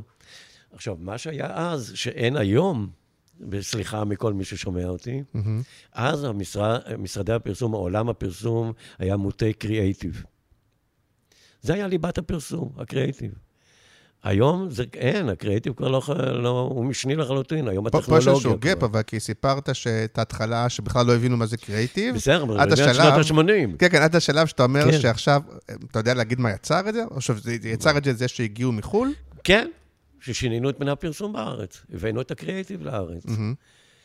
ואז, אה, עכשיו, מה שמעניין זה שהרבה מאוד האנשים, אה, אנשי הקריאייטיב בארץ, קיבלו את ההשראה שלהם במרכאות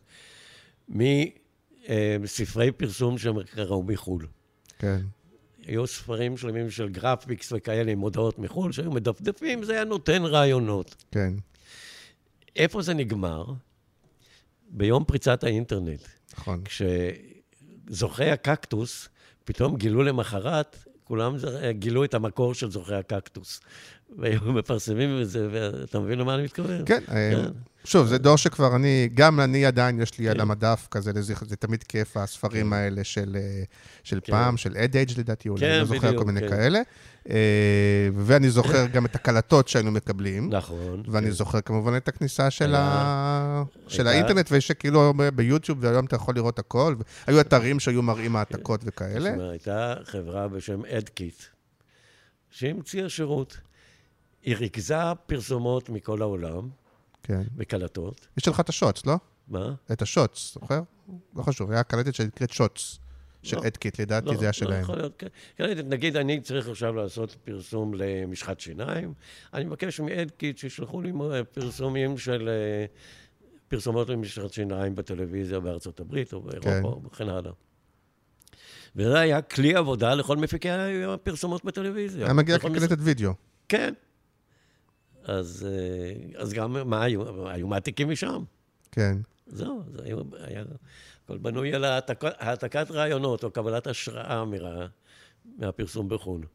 אוקיי, אז, אז אנחנו זוכרים, אתה אומר שמתחילים מגדול המשרדים הגדולים, כן. מתחיל להיות יותר קריאייטיב, אה, ואתה זוכר את כניסת הטלוויזיה המסחרית, מה השלב הבא שאתה... כן, כן, זה, אני זוכר. אני זוכר את כניסת הטלוויזיה המסחרית, ואני רוצה פה להזכיר עוד פעם את ג' יפית שהתפתחנו בה. כן, לכאורה זה היה צריך להיות, לבשר את סוף המדיום של, של יפית, עם הכתבות המערכתיות, כי עכשיו הטלוויזיה היא השלטת. אבל היא ראתה את uh, פני עתיד, עם החושים המסחריים האדירים שלה, והתחילה לקנות שטחי פרסום בטלוויזיה בעשרה גרוש, בכל מיני off, off, אה, off prime ו off off prime וכל מיני כאלה. והייתה מוכרת ללקוחות שלה חבילות פרסום לכאורה במחירים זולים, שהיא ממליצה, היא, היא עצמה ממליצה על המוצר. וזה מה שנקרא פרץ כמו אש בשדה קוצים, היא עשתה כן. נדמה לי, אני לא בטוח, אבל נדמה לי שבריאיון איתו, אחר כך היא... זה סיפור מאוד ידוע עליה, שהיא כאילו קנתה הרבה מאוד מדיה מראש וככה נכון. זה. אני חושב שהיא קצת אחר כך אמרה שזה קצת סיפור שהוא לא בדיוק, אבל אני לא זוכר לא, אולי. זה לא סיפור, כך, כך זה היה. אולי אני טועה, כן. כך זה היה. עד, זה לקח הרבה שנים, היא שלטה בזה, עד שהיא הבינה שהיא כבר אה, מבוגרת, היא צריכה לפרוש מזה, גם היו לה עסקים אחרים. כן. ניסתה להכניס לה, במקומה את הכלה שלה. לא זוכר איך כן, קוראים אבל רגע, בואו רק כן, נדבר אוקיי. עליה. אז אתה אתה רואה את הכניסה של הטלוויזיה המסחרית, אתה אתה במשחק? כן, אבל uh, בקטן. כי uh, הלקוחות שלי לא היו מספיק גדולים לעשות פרסום אפקטיבי בטלוויזיה, ואני רוצה לספר לך על זה סיפור אחר. היה לי לקוח בשם עמדה קרנות נאמנות. מ- זה היה חברת קרנות נאמנות מקבוצת בנק המזרחי. ועכשיו, באותם זמנים, כל הפרסומים לקרנות הנאמנות היו, במ... היו במודעות הכלכלה בעיתונים. כן. כי שם היו קוראים יועצי ההשקעות בבנקים, שהם היו המפיצים כן. של זה. וכולם, כל המודעות היו מבוססות על um, תשואות. כל חברה הייתה בוחרת לה את תקופת הזמן המתאימה לה ומפרסמת את התשואות שלה. ככה זה התנהל. גם אצלנו בעמדה. יום אחד המנכ"ל, דוד שוורץ, עליו השלום, התלונן, הוא אמר, תשמע, אפילו פקידי בנק המזרחי לא מוכרים אותי. מה לעשות? אמרתי, אתה יודע מה, בוא נהפוך את הקערה על פיה. אם עד היום כולם הולכים על כאילו פרסום רציונלי של תשואות, בואו נפנה לפרסום אמוציונלי. אנחנו נפנה ללב הלקוח, שהוא באמת לא מעניין אותו כל כך, עוד אחוז פה, חצי אחוז שם. הוא רוצה להיות בטוח שהכסף שלו מוגן. כן. אנשים מגנים על האינטרסים שלו. ואז ניסחנו את הסיסמה, עמדה קרנות הנאמנות הנאמנות לך, mm-hmm. ואמרנו, בואו נעשה פרסום בטלוויזיה. לקחנו לוחם סומו יפני, זה היה one shot, כאילו סטיל, של לוחם סומו של, שמן יפני, כתבנו אה, קרנות הנאמנות הנאמנות לך, מקבוצת בנק המזרחי, ופרסמנו את זה באוף פריים ואוף אוף פריים וכן הלאה, כן, בתקציב מזערי, כמה היה להם? לילה אחד נדדה שנתו של יולי עופר, שהוא היה מהבעלים של בנק המזרחי. Mm-hmm. והוא לא, לא יודע מה לעשות, פתח את הטלוויזיה בחדר שינה, פתאום רואה את המודעה הזאת. ומה שהעין שלו קנתה זה את הבנק, uh, מקבוצת בנק המזרחי. וזה שיגע אותו. הוא בשתיים ומשהו בלילה הרים טלפון לוויקטור מדינה, מנכ"ל הבנק, האימתני. מה זה הזוועה הזאת שראיתי עכשיו בטלוויזיה? הוא אומר, אני לא יודע. אז אני לא רוצה לראות את זה יותר. תודיע לי מחר שזה לא מתפרסם יותר. צרח סגר את. את הטלפון. ויקטור מדינה מטלפן למזכירה שלו מיד בשתיים בלילה. מחר, שש וחצי, תכנסי לישיבת הנהלה דחופה. לא, מגיעים כולם, מה זה הפרסום? זה, אף אחד לא יודע על מה מדובר. לבנק המזרחי אין פרסום בכלל באותו זמן.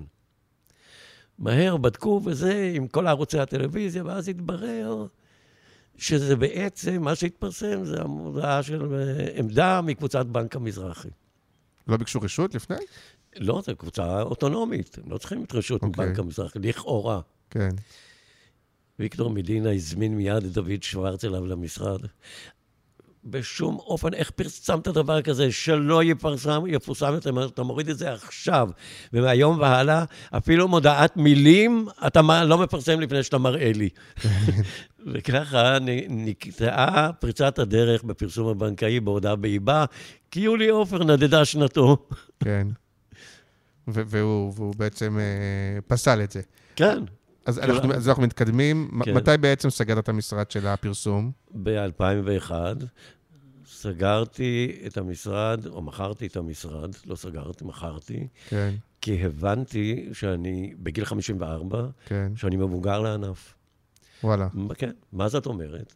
עוד פעם, כיוון שאני זה שמטפל בלקוחות, עבדתי מול אה, מנהלות פרסום, מנהלות מותג בנות 25, שניסו ללמד אותי דברים שאני כבר מזמן שכחתי. ואני שמתי את עצמי ב... בנעליים שלהן, אמרתי, מה זה החטיאר הזקן הזה שעובד מולי? מה, הרגישו לא נוח בזה. גם אמרה לי פעם אחת, אני לא מרגישה נוח להגיד לך, תשמע, תגדיל, תגדיל את הלוגו או תקטין את זה. לא מרגישה נוח עם זה. הבנתי שעבר זמני, מכרתי את המשרד ויצאתי. אבל גם הרגשת פחות עכשווי, שוב, זה עוד לפני עידן האינטרנט, אבל עדיין הרגשת ש... וגם עוד פעם, היום 54 זה לא... אז 54, אבל היה דברים שבאמת הרגשת שאמרת, וואלה, אולי... מה שמצחיק אותי, זה לא מה שמצחיק... אמרת לא, קודם, אני מרגיש לא, את הבטן לא, של הצרכן. אולי הבטן של הצרכן השתנתה, לא, אולי לא, התבגרתי. לא, תשמע, הצרכן, בטן הצרכן לא משתנה. זה, זה לעולם אותו, אותו צרכן עם אותם צרכים ואותם שאיפות. זה לא משתנה. כן. ואני לא הרגשתי שאני פסה. Mm-hmm. אבל הרגשתי שעבור הלקוחות אני פסה. ואז יצאתי בראש... גילנות, מה שנקרא היום. כן, הם שופטים בדיוק, אותך כמבוגר. עוד כמה מבני דורי שהגישו את אותו דבר באותו זמן יצאו בראש מורה, מי שלא, התבזו. אה, ואז לא ידעתי מה אני עושה עם עצמי, בגיל 54. כן. לא, דווקא, אני, אם לא אכפת לך להתאפק, להתעכב אוקיי. על הנקודה הזאת, אוקיי. כי, כי דווקא, פעם, כבני דורך, אם אתה אומר, מראובן אדלר למה שאמרנו קודם, פוגל ואריאלי ורוני תמיר, ואיך קוראים לו? רוני כהן ודוד וד- תמיר, כן. כן, אז הם... אה, אתה יכול להגיד אולי יותר מאוחר הם יהיו לא רלוונטיים, אבל, בש... אבל לא. בתקופה ההיא זה, זה, זה, עדיין שיא תהילתם. לא, לא, אז אני אגיד לך, אה, אה, אני צריך להפריד. מי שבני דורי, אני מתכוון לשותפים שלי, לשישקו, לאבנר בראל, כן. לארי רוטנברג, שמכרו את המשרד שלהם למקן, כן. ויצאו. אני לא רוצה למנות את אלה שלא עשו את זה. אני אגיד לך משהו על ראובן אדלר. ראובן אדלר, חברי הטוב, שחזרנו יחד מ- מאנגליה, הוא היה בעלים של סטודיו לעיצוב. אני כן. עבדתי איתו הרבה. והוא רק, נדמה לי, בשנת 96, הקים את משרד הפרסום נכון. שלו, יחד עם אה, אייל חומסקי. ואורי לברון. יש, דרך אגב, אני ממליץ לך, יש, אה, יש כן. פרק יפה עם חומסקי, שהוא פרק לזכרו של ראובן אדלר. כשאתה אוקיי, משלים כן. פרקים, אז תקשיב, זה פרק אוקיי. שהוא מספר את הסיפור שלהם. אוקיי.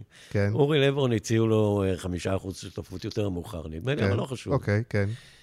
אייל חומסקי היה תקציבאי רעב, צעיר, וראובן אדלר היה כזה מעל, מנהל קשרי לקוחות, כמו שאני מגדיר כן. את זה. הוא לא עסק ממש בעבודה.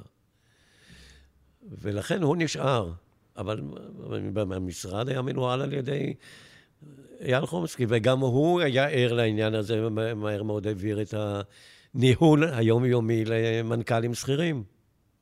כן, כי, כי, עוד פעם, כי יש משהו שאנחנו נוהגים לחשוב שבאמת פריצת הטלוויזיה המסחרית הייתה באמת אה, אה, נקודת ציון חשובה בפרסום. אה, קמו משרדים חדשים, משרדים שלא הצליחו, לא נכנסו לו- לעידן הטלוויזיה, אה, כן. אני יודע מה, גבעו לאיתם ככה או אחרת.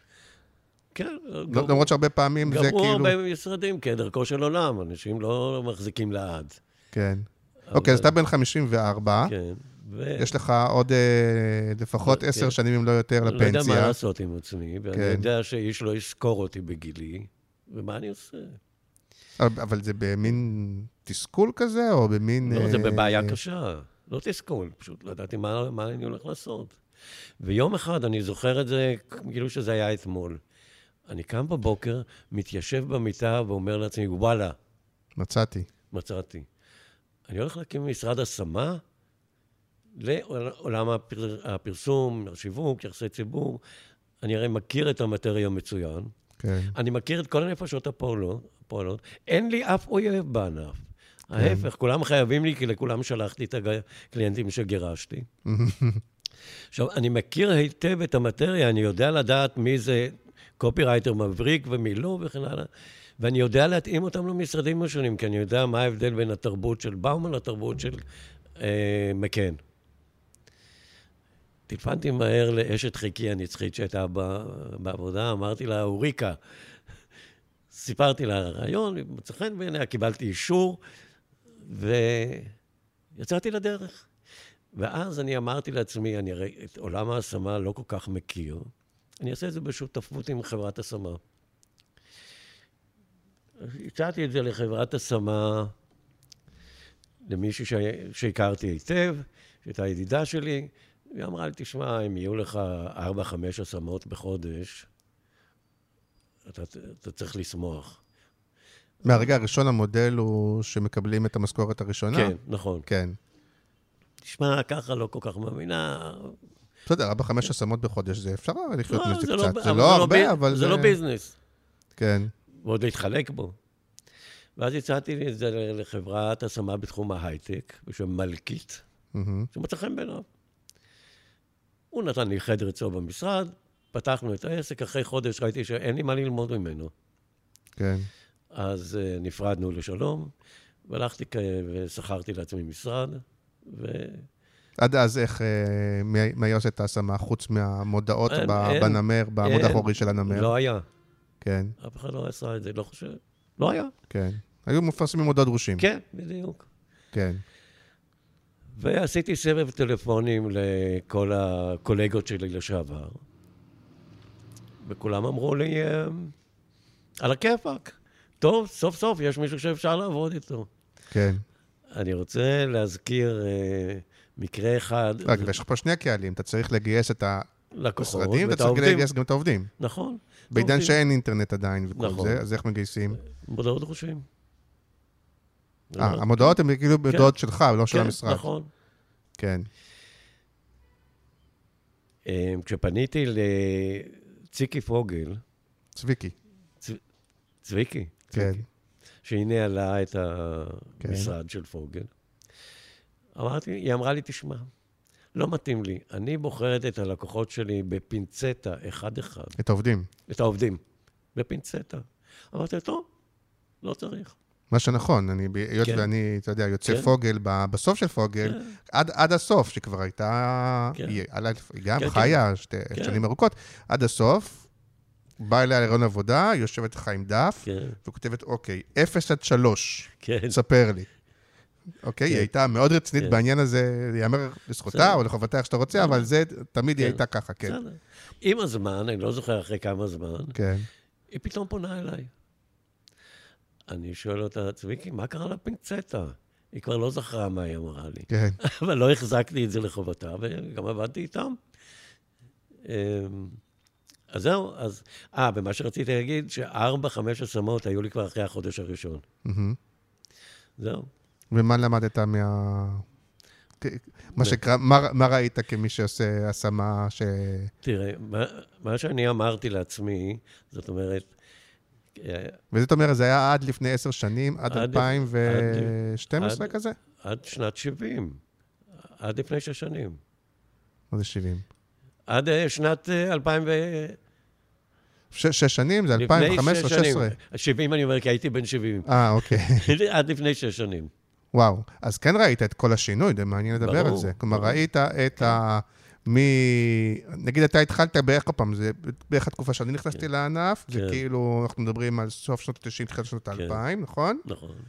ששם זה התקופה שאני יכול להעיד על עצמי, כן. ש...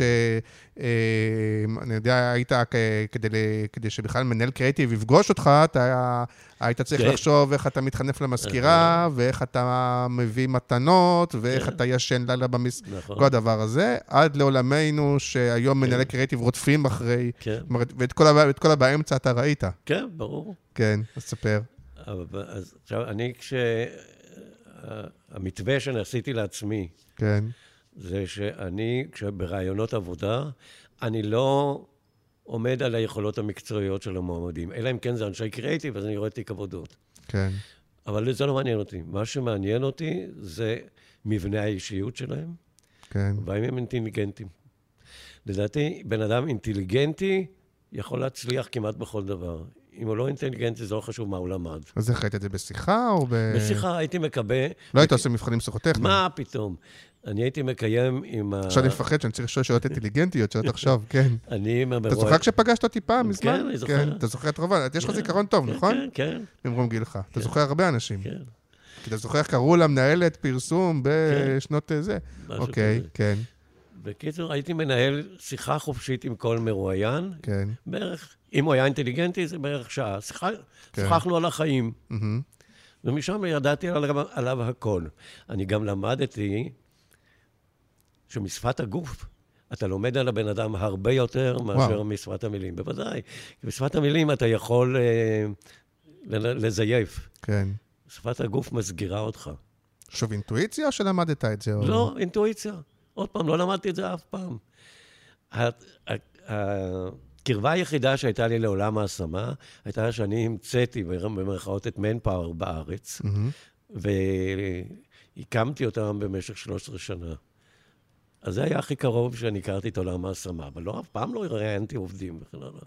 אבל כן, אבל כן היית מראיין אותם לפני שהיית מ- מראיין אחד-אחד ברור, לפני שהיית ברור, והיו שולח. כאלה שהייתי, שהייתי פוסל, אז בשבילי לא הייתי מכניס אותם לתיק המועמדים שלי. והיית אומר להם שהם לא, אה, לא עברו? לא, לא, לא. אתה אומר להם, לא, we call כן, you. כן, בדיוק, אני לא כן. רציתי לפגוע באנשים. כן.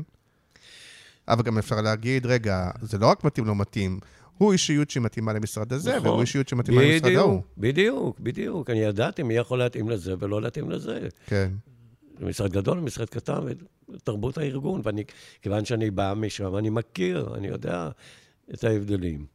כן. עכשיו, אמ, סתם מישהי אה, שהלכה לעבוד ב- בלפ"ם, היא פגשה את אשת חיקי הנצחית שם, אז כן, היא אומרת... גילוי נאות, אה, כן. דליה עבדה, אשתך, עבדה הרבה שנים בלפ"ם. כן. מה זה עבדה אצלי? היא לא עבדה אצלי. לא, לא אמרתי שהיא, אמרתי שאשתך עבדה, אשתי, גילוי כן. נאות, עבדה הרבה כן, שנים בלפ"ם. כן, כן. כן. ו... אז היא אומרת לדליה, תשמעי, אני לא מבינה איזה רעיון גינגי עשה לי. הוא לא דיבר איתי על עבודה, הוא דיבר איתי על החיים. כן. אז זהו, זה היו הרעיונות שאני עשיתי. ועכשיו, היה לי בסעיף ההתקשרות עם הלקוחות, עם משרדי הפרסום או חברות, כן. סעיף אחריות. זאת אומרת שאם העובד תוך 90 יום שהוא מפוטר, קבע שלושה חודשים, כן. אז, אז הוא לא חייב לי כסף. כן. אני יכול להגיד לזכותי... יותר מזה, משלמים רק אחרי שלושה חודשים, לא? לא. משלמים בהתחלה? ש... אני, אצלי זה היה משלמים שוטף פלוס 30. כן. אם הוא לא החזיק מעמד, אני מחזיר את הכסף. מכל סיבה שהיא. כן. כן. לא מעניין אותי למה. אני יכול להגיד לזכותי שמספר הפעמים שהייתי צריך לי, להפעיל את סעיף האחריות הוא פחות מאצבעות יד אחת. וואלה. כן. למרות שאני זוכר, אבל פה כן, גם יש משרדים שאתה טענת שהם אה, רימו, או שנכון, יש משרדים שעבדת ויש משרדים שלא עבדת. אני זוכר שכבר... אה, יש משרד אחד שאני יודע שאליו אתה מתכוון ואני לא אנקוב בשמו. כן, אני כבר לא זוכר. אוקיי, היה אחד כזה? אחד. פעם סיפרת לי, כן, אבל כן, אוקיי. אחד. השאר היו בסדר? השאר היו בסדר. איתי כולם היו בסדר. כן, אף אחד לא ניסה להסתכסך איתי, כי הם ידעו שזה לא שווה. כן. הם צריכים אותי. לא, אפילו נגיד, לה- אתה אומר, אולי הם אה, שילמו לו שכר יותר גבוה, לא, אבל לי דיווחו פחות. לא, אתה יודע, משרדי פרסום טובים בדברים האלה. העובדים היו אומרים לי כמה הם קיבלו, כן. ולא, הם לא, לא קטנוניים. אוקיי, אז מה שגיליתי זוכ- שמשרדי הפרסום, לפחות איתי, לא היו קטנוניים, היו ישרים והגונים. אז אתה זוכר את הביקוש המאוד גבוה, כן. שזה גם, אני מניח, מבחינה עסקית זה טוב. כן, על אותו אחד שניסה לרמות? בבקשה. אני לא אזכיר את שמו. כן, הוא, וזה מהגדולים. כן, הוא הזמין אצלי, לא, הוא לא הזמין אצלי. אני פניתי למנהל הקריאיטיב שלו, סמנכ"ל הקריאיטיב שלו, אמרתי לו, תשמע, יש לי פה איש קריאיטיב מעולה, מעניין אותך לראות? הוא אומר לי, כן, תשלח לי. שלחתי לו. הוא התקבל מיד לעבודה באותו יום. מהמם. ואז שלחתי חשבונית. ואז הוא לא משלם. אני מטלפן אליו, למה אתה לא משלם? הוא אומר, כי אה, דיברתי עם הסמנכ"ל של קריאיטיב שלי, אמר הוא שהוא לא הזמין אותו אצלך. אמרתי לו, מה זאת אומרת לא הזמין אותו? אני שלחתי אותו, הוא רצה אותו, אישר אותו, וגייס אותו. לא, אבל אני לא יכול לשבור לו את המילה, ופה, אתה מבין? כל מיני תירוצים מפה עד הודעה חדשה. כן. לא, אבל לפעמים, איך התמודדת עם... יכולים להגיד לך, אה, הוא כבר, אני כבר בדיבור איתו בלי קשר אליך. אז לא, אז הטכניקה היא פשוטה. אני הייתי שולח קורות חיים בלי, אה, בלי השם. לחשוף את השם ואת הפרטי התקשרות. כן.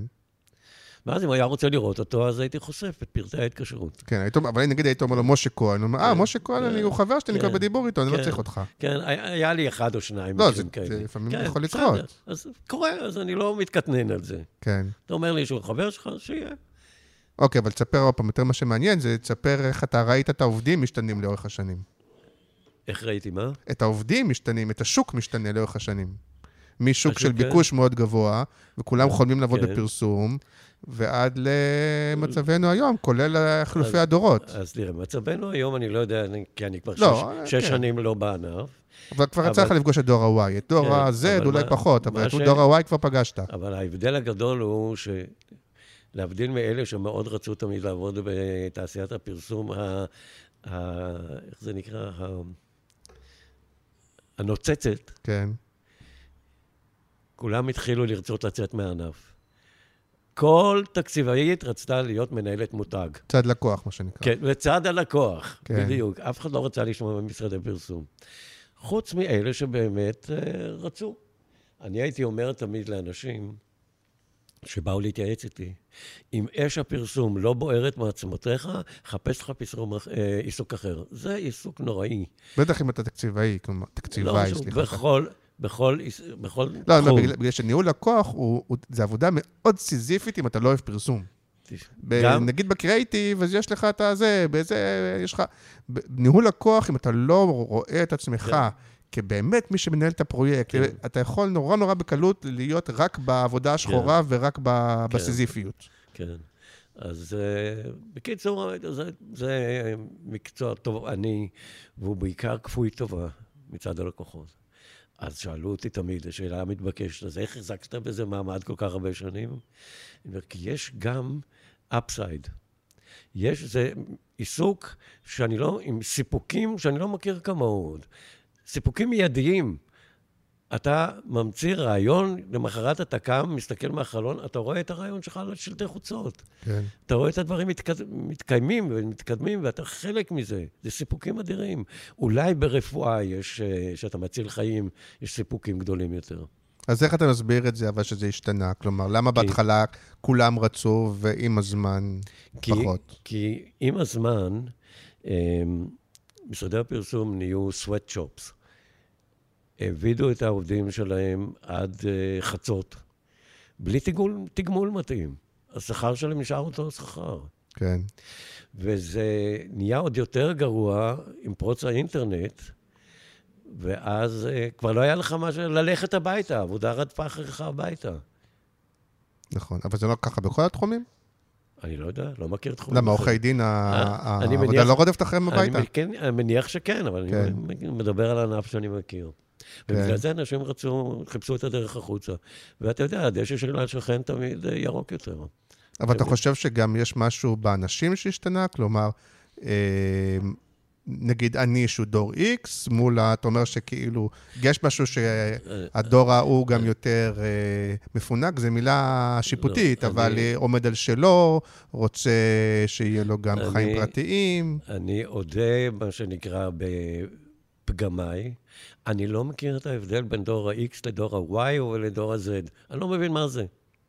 אפילו בלי לדעת את, את השם. יודע. לא, לא הגעת למצב שאמרת, בואנה, אבל נתת לו אחלה משכורת, וזה, מה זה המפונק כן. הזה, אם זה לא שני, אם זה שני אוטובוסים ולא אוטובוס אחד, הוא לא רוצה. כן, גם זה היה, כן, ברור. אז אני אומר, אבל זה מה המפונק שנקרא... נשאר מפונק. אה? לא, אז, אז, אבל, כן. אבל פתאום ראית שיש הרבה כאלה, אז אמרת, אוקיי, זה לא אחד, זה כנראה השתנה משהו ב... בדור. כי, כן, כי אני אגיד לך מה, כשאני הייתי תקציבאי שכיר, לא היה כזה דבר עבודה עד חצות, ובכזאת אינטנסיביות. לא היה כזה דבר. זה נהיה, אתה יודע, שנהייתה יותר עבודה, המשרדים גדלו יותר והתביעות גדלו. כן. ולכן אה, באיזשהו שלב אנשים אמרו, וואלה, מה, אני גם, יש לי חיים שלי. אז זהו, כי עכשיו, אם נגיד שאלות קצת יותר ביקורתיות, אבל לא אוקיי. עליך ספציפית, לא, לא, בסדר. אלא... כי, כי באמת היום, שיש איזשהו קצת משבר בענף, כמו שאתה אומר, לא כולם רוצים לעבוד, והשאלה אם המחלות האלה הן לא מחלות שנולדו בתקופתך, כן. אולי קצת אחר כך, החל מבאמת הנושא הזה של ה- ל- ל- לעבוד הר- הרבה, כן. דרך, אתה אומר שאולי לא היה בתקופתך, אבל דרך אה, אה, איך שדיברו ל- לעובדים, או מעמדות בין הקריאיטיב לבין הזה. לא. גברים ונשים, אה, זה- כל זה כל מיני דברים אגיד לך, כאלה, זה- זה שזה בעיקר- מחלות שהתחילו... זה בעיקר איך שהלקוחות דיברו אל, הת... אל התקציבאים שלהם. היום זה נהיה תקציבאיות. כן. הם, הלקוחות ממש רודים בהם. אתה יודע, הייתה... למרות שמה שמפתיע שהלקוחות הם אלה שהיו תקציבאים עד לפני שנה, רובם, לא, אז, בהכללות. אז עוד לא היה, לא. לא, אנחנו לא מדברים, אה, כן, אבל לא, אה, הם לא, עוד בשנות היו. ה-80 וגם- כבר כן. וגם אלה שהיו תקציבים קודם, אהבו לעשות לאחרים מה שעשו כן. אני אומר, אבל כאילו לאורך הרבה שנים, כן, לא לא יודע מה בשנות ה-70, אבל אני לא אה, אשכח, כן, אמ, מישהי שהיא היום דמות מרכזית בעולם התקשורת, כן, שהתחילה את דרכה אצלי כמזכירה של המשרד, ואחר כך היא עברה, הציעו לה להיות תקציבאית בראובני פרידן, והיא גדלה ופרחה ונהייתה מנהלת לקוחות שם, הכל יופי. כן. ויום אחד הצעתי לה, במסגרת חברת ההשמה, להתקדם לחברה, למשרד פרסום אחר. היא לא התחתנה גם עם מישהו מהמשרד ההוא? לא, זאת לא, לא אותה... לא, לא, לא מה לא. שאני חושב, לא, אוקיי. לא, לא. לא, אני בהתחלה אמרתי לך בלי שמות, כי ההוא מת, כן. אבל אם זה מישהו לא. שחי ויכול להגיב, לא. אין לי בעיה, לא, אבל זה לא, שיקולך. לא, לא, לשיקולי, אני לא רוצה כן, להגיד. אוקיי. והיא אמרה לי, אם אני עוד פעם אשמע את המילה לקוח, אני אמות, לא מוכנה. היא פשוט עזבה את ענף משרדי הפרסום. כן. אבל זה, כן, אבל זו תשובה קצת מתחמקת, כי אתה אומר, אוקיי, הם סבלו בעיקר מהלקוחות, אבל כן. למשרדי הפרסום יש תפקיד מאוד חשוב גם ביחס, זה לא רק הלקוחות גם. שדיברו לא, לה. גם. עכשיו יש אה, משרדים, כן. יש משרדים שמה שנקרא סימפטיים, שיודעים גם לטפוח לך על השכם מדי פעם, כן. לתת לך מילה טובה, ויש כאלה שלא. אבל התרבות הזאת, שאפילו אנחנו רואים אותה ממדמן בטלוויזיה, כן. אבל התרבות הזאת, שהייתה מאוד חזקה, כן. בטח בשנות ה-80 וה-90, ועם ההצלחה, והאגו והנוצץ, שאנשים שדיברו לא יפה, שאנשים שהתייחסו לא יפה, של אה, כל הדברים האלה, זה כן משהו שנולד פעם. של לדבר, כן, סליחה. פעם היו מדברים אל הנשים או אל העובדים במשרד בשפה שהיום לא הייתה עוברת. כן, אתה יודע, אני פרסמתי אה, פוסט בפייסבוק על סיפור הפרסום של אאודי 80. אתה יודע איזה ירידות היו עליי, נבזיות, על איזה, איך העזתי לעשות פרסום כזה, שעם אה, בחורות אה, מרוחות על מכוניות וכן כן. הלאה. זה לא היה עובר היום, היום אתה צריך להיות מאוד זהיר לפני שאתה אומר מילה. אין היום את זה. כן, פעם זה אז- היה. פעם זה היה, אבל זה היה מקובל, זה, נשים לא נעלבו מזה. אה, כן, אנחנו לא יודעים אם נשים נעלבו או לא, אנחנו יודעים שזה לא היה כן. מקובל, ואני יכול להגיד לך שאפילו באזור הזה, שהוא אזור קצת מסוכן, אפילו כשמדברים עליו Mm. כן. בזה, אבל, אבל יש משהו, ואולי גם אני כבר מיושן בדבר הזה, אבל אתה אומר, כ, כבטן של פרסומאי, אה, אתה אומר, אני מניח, תקן אותי אם אני טועה, אתה אומר, הרבה פעמים כשאני קונה אוטו יוקרתי, אני רוצה שיחשבו שאני הצלחתי בחיים. נכון? איך הצלחתי בחיים? בהכללות, כי אנחנו כן. בפרסום, במקצוע של הכללות, איך הצלחתי בחיים? אחת מהדרכים שהצלחתי בחיים זה כי יש לי אישה יפה, או אישה מוצלחת. זה, זה, זה, זה לא. סטיגמטי, אבל זה חלק מה... לא, יש לי אישה יפה, כי אני, מה שנקרא, כי יש לי אוטו יקר. כן. נשים יפות נמשכות נכון. אליי, כי... נכון. וגברים רוצים נשים יפות, זה גם משהו כן. שאתה אומר, זה טבע החיים. נכון. ו- ו- ואולי שיווקית יש בזה משהו, כי כן. בסוף אני לא מוכר לך מכונית, אני מוכר לך את ההרגשה שנשים ירדפו אחריך, בסופו ברור. של דבר. לא, גם, גם גברים רבים רואים ב, במכונית שלהם אמ, המשכיות, או extension, זה נקרא באנגלית, כן. של איבר המין שלהם. נכון, ידוע כן. עם כל הדבר הזה. כן. השאלה היא, וזה באמת שאלה מעניין אותך, כי גם אני בדבר הזה, כי- כי זה בעיניי, נכון, יכולים Mm. כן. לצעוק עליי עד מחר, זה בדיוק, נכון. נכון. אבל לא חשבנו על רגשותיה של האישה, או רגשותיהן של הנשים באופן כללי שנחשפות למודעה, רגע, כן. ולציבור בכלל. כן. ילדים, ילדות, הרבה מאוד אנשים נחשפים לדבר הזה, ויש בזה אלמנט שהוא גם מחנך. עכשיו, אפשר לבוא ולהגיד, אבל אני משלמים לי כדי למכור מכוניות. זה שיקול זר ל- כן. לתפקיד שלי השיווקי. לא. והיום אומרים, אני מסיים, היום אומרים, בסדר שזה שיקול זר, אבל עדיין אתה נמצא בספירה הציבורית, אתה כאילו מזהם כן. משהו בציבור עם מסרים שהם מסרים שליליים, אפילו שהם מסייעים לך לקנות מכונית. אני, לזה אני מסכים. אז, אז, אז אני רוצה להגיד לך שלדעתי יש לפרסומאי עוד תפקידים חוץ מפרסום ומכירת מכוניות. כן. יש לו גם תפקיד לחנך את הציבור, זה נשמע מילה גבוהה, אבל יש לו תפקיד בזה, ולהעלות את הרמה של הציבור. כן. וזה, איך הוא עושה את זה? באמצעות השפה שהוא דובר. כן. ולכן... במסרים שהוא מעביר. גם, במסרים שהוא אומר, ולדעתי, גם במה שאני דגלתי, גם באמירת אמת. אסור, לטעמי, וזה זה מחזיר אותי לסיפור של אה, ג' יפית, אסור לשקר בפרסום. אסור. נכון, אבל אפילו אם ניקח, ושוב, אני שם אותך פה ואתה כן. מייצג אה, זה, אוקיי. אבל אפילו גם המסרים הלא מילוליים, כי, אה, וזה אפילו אולי עוד בתחילת הזה שלי, זה רק, תראה. ש- נגיד את השאלה, שכאשר רצו לפרסם אה, מקצועות מסוימים או דברים מסוימים, לקחו מזרחיים. עכשיו, לפעמים, עוד פעם, כהכללה, זה שיקף כן. איזושהי אמת. אוקיי. כי, כי אולי רוב המכונאים, כשאתה כן. רוצה תוסף לדלק, רוב המכונאים אולי באמת היו מזרחים. כן. יכול להיות שזאת הייתה האמת. כן. לא אומר שלא. כן, נכון. אה, והדוקטורים היו מגרמניה. אולי זה היה האמת. כן. אבל עדיין, זה גם, זה גם הייתה האמת, אבל זה גם, אתה יודע, זה גם שיקף, אבל זה גם העמיק והמשיך לצרוב והמשיך ל- להעביר מסר שמכונאים צריכים להיות מזרחים וטייסים או רופאים צריכים להיות אשכנזים. ואז בזה יש אולי טעם לפגם. יכול להיות, אבל אני לא, לא חושב שפרסומים יכולים להתגבר על זה. על זה אי אפשר להתגבר. אם אתה, מה שאתה קורא הסללה. כן. אני לא יכול להראות מכונאי רכב אשכנזי בלונדיני. פשוט לא אמין. לא יכול. אה, אני יכול להראות רופא מזרחי, זה כן. כן. אני לא יכול להראות מכ- מכונאי רכב אשכנזי. אני לא יודע אם, אה, אתה יודע, ברור שיש גם אה, מכוני רכב אשכנזים, אבל היום מנסים לפתור את זה. א', לפעמים זה גם יוצר את ההפרעה, כן? כי פעם ראשונה שעשו פרסומת לנוזל כביסה עם גבר שעושה כביסה, כן. אז חלק מזה זה גם היה גימיק. אה? כן. יש פרסומת לכביסה כן. עם גבר. אבל זה גם מנרמל את זה. היום כשיש, היום שמים יותר גברים, ושמים גם גייז, ושמים גם אה, זה, כן. אז זה כבר הפך את זה לנרמול. זה כבר לא, כן. אתה כבר לא מסתכל ואומר, נכון. אה, גבר ב... כן. אז שוב, לא. יש לנו אחריות. עכשיו, אני חושב שמי שפרסם ראשון את הגבר עם הנוזל כביסה, לא היה לו תפקיד, הוא לא חשב על גימיק, אלא הוא זיהה שהרבה מאוד גברים, אם לא רובם, גם עושים כביסה, גם אם הם לא מודים בזה. גם וגם, כן. כי, כי זה גם נכון, אבל גם זאת לא בושה. גימיק זה לא מילה גסה, כלומר, כן. גימיק במובן הזה שהוא אמר, רגע, ידברו עכשיו על החברת, אה, על המותג הזה שהוא חדשני, כי הוא מראה גברים שעושים כן. כביסה. אה, כן. בתקופתו, כמו שהיום עושים, אה, אני יודע מה, פרסומות על תחתוני מחזור ומראים מחזור בטלוויזיה. חלק מהעניין הזה זה חדשנות.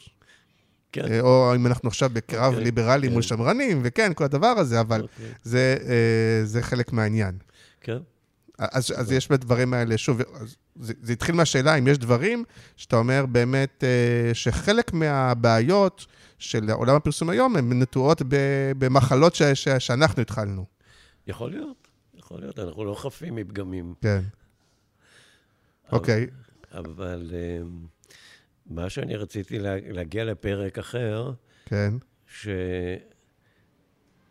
אתה יודע, לימדתי הרבה שנים במכללות פרסום. מהמם, ואחת הטענות ה... שתמיד היו מטיחים בי, שפרסום מוכר לאנשים דברים שהם לא צריכים. כן, ואני הייתי מנסה להסביר להם שאין דבר כזה. צורך אמוציונלי הוא לא פחות אמיתי מצורך פיזי.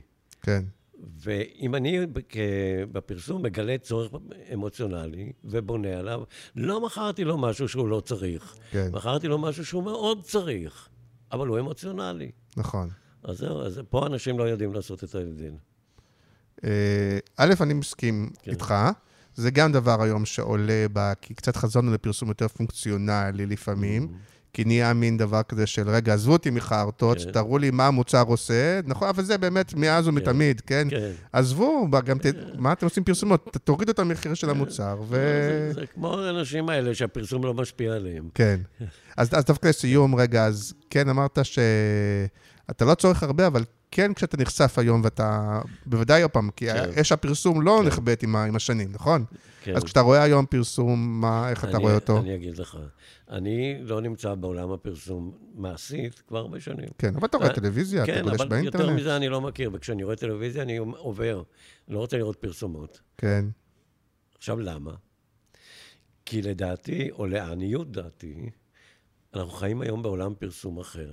כמו שאמרתי קודם, שבעבר ליבת הפרסום הייתה קריאייטיב, פרסום היה מעניין.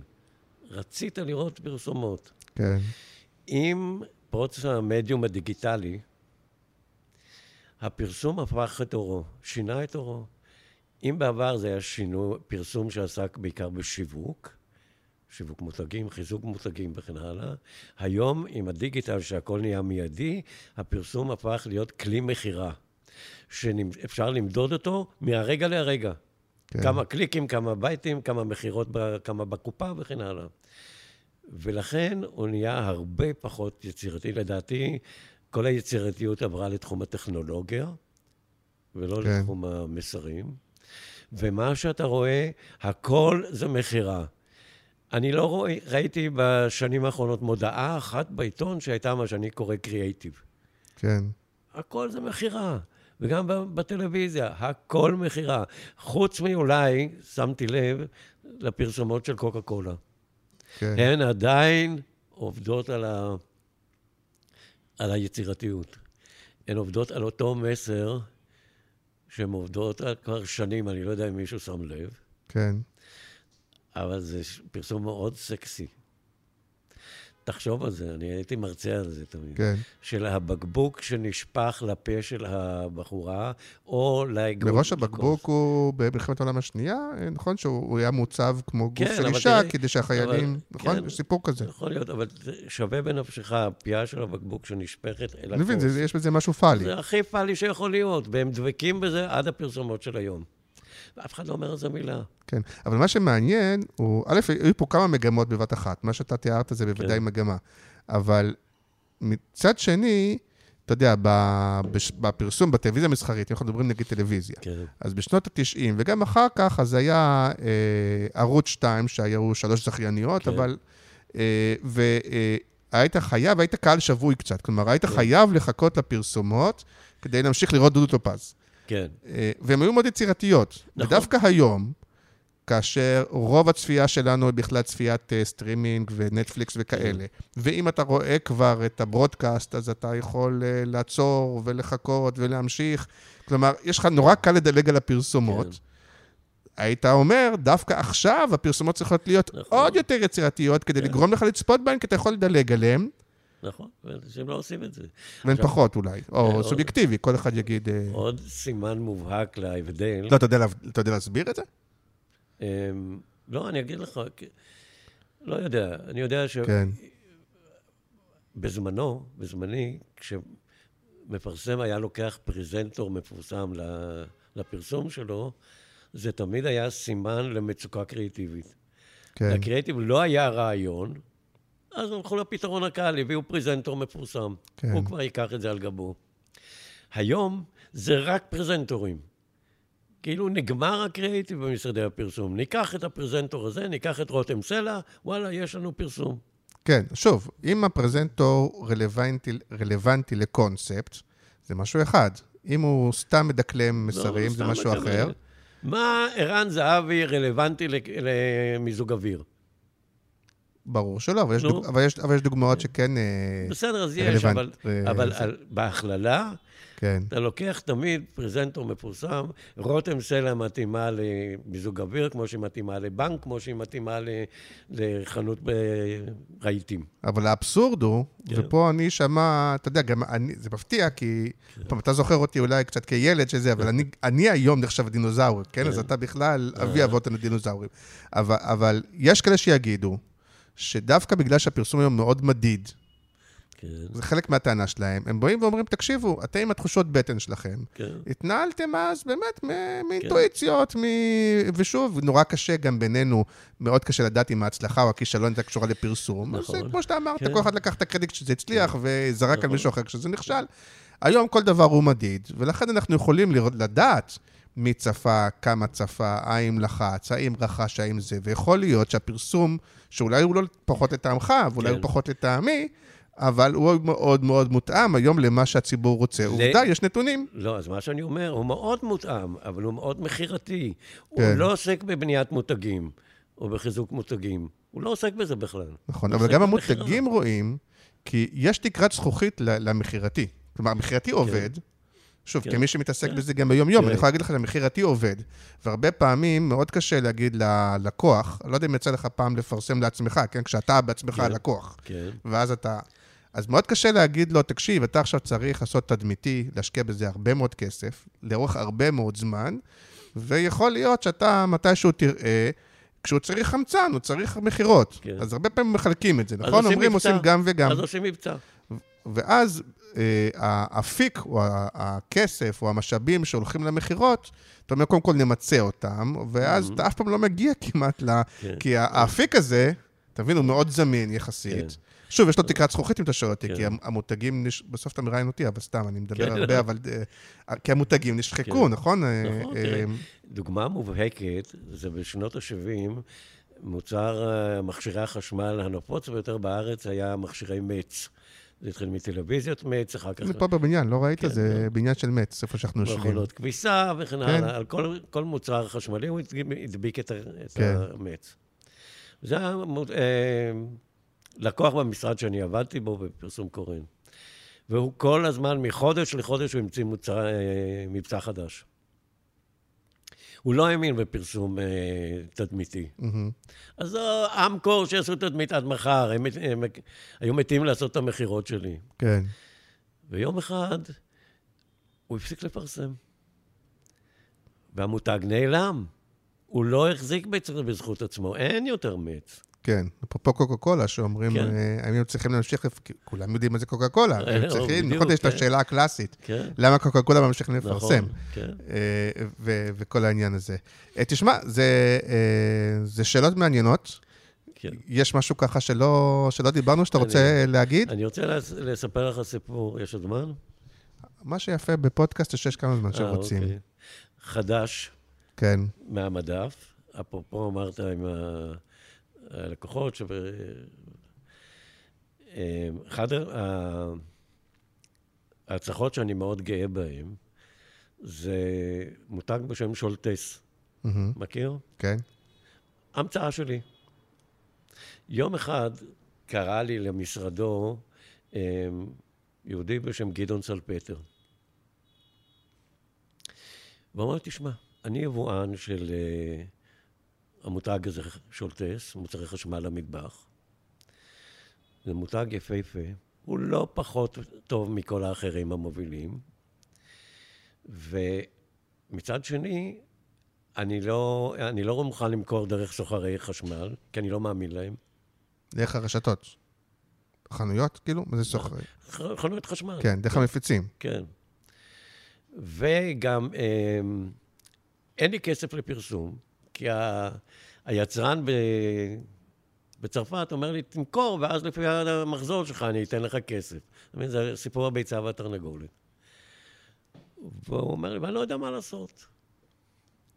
אמרתי לו, תשמע, וזה, אני, מה שנקרא, היה שיווק במהופך לפני שהמציאו, לפני שאל ריס המציא את. כן. את הדבר הזה. אמרתי לו, תשמע, בואו נעשה, הטקטיקה קובעת את האסטרטגיה. עד היום אין מוצרי חשמל, אה, אין מותג במטבח שהוא שליט, שהוא יוקרתי. אין. בוא תהיה אתה האחד הזה, תתפוס לך את הנישה הזאת.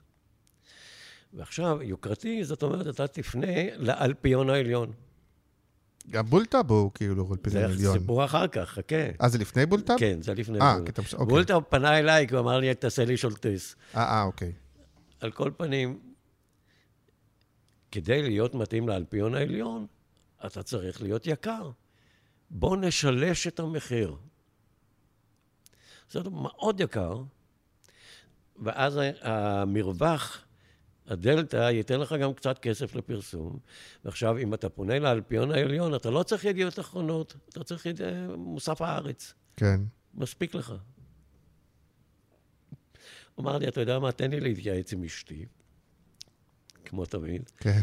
והוא חזר אליי למחרת, תשמע, יש אישור. ואז עשינו את המודעה הראשונה, שולטס, חלום יקר, ופרסמנו בגדול את המחיר, שהוא באמת היה outrageous. אחרי שהתפרסמה הראשונה, הת- התקשר אליי שותפי הטוב, אבנר בראל, הוא אומר, גינקי, מה אתה עושה? אתה הורג את הלקוח. אתה רגיל שאומרים לך השתגעת. כן. אתה רגיל לזה. אתה אומר, זה כן. כנראה שאני בדרך הנכונה. כן, אמרתי לו, "אל דאגה, אני לא הורג אותו. ואז פתאום, כולם התקשרו, אנחנו רוצים את התנור היקר, אנחנו רוצים את זה.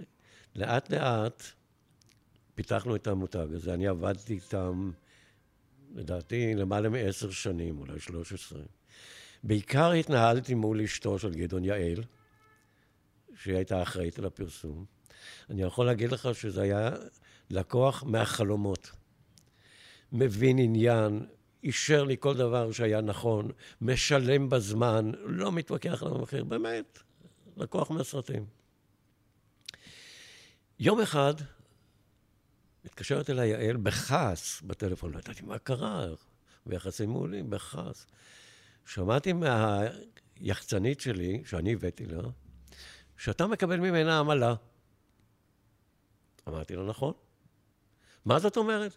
אומרת, אני הבאתי לך אותה, הבאתי לך כמה מועמדים, את בחרת בה, אני, זה, כך מתקיים משרד פרסום, מעמלות, מעמלות תיווך.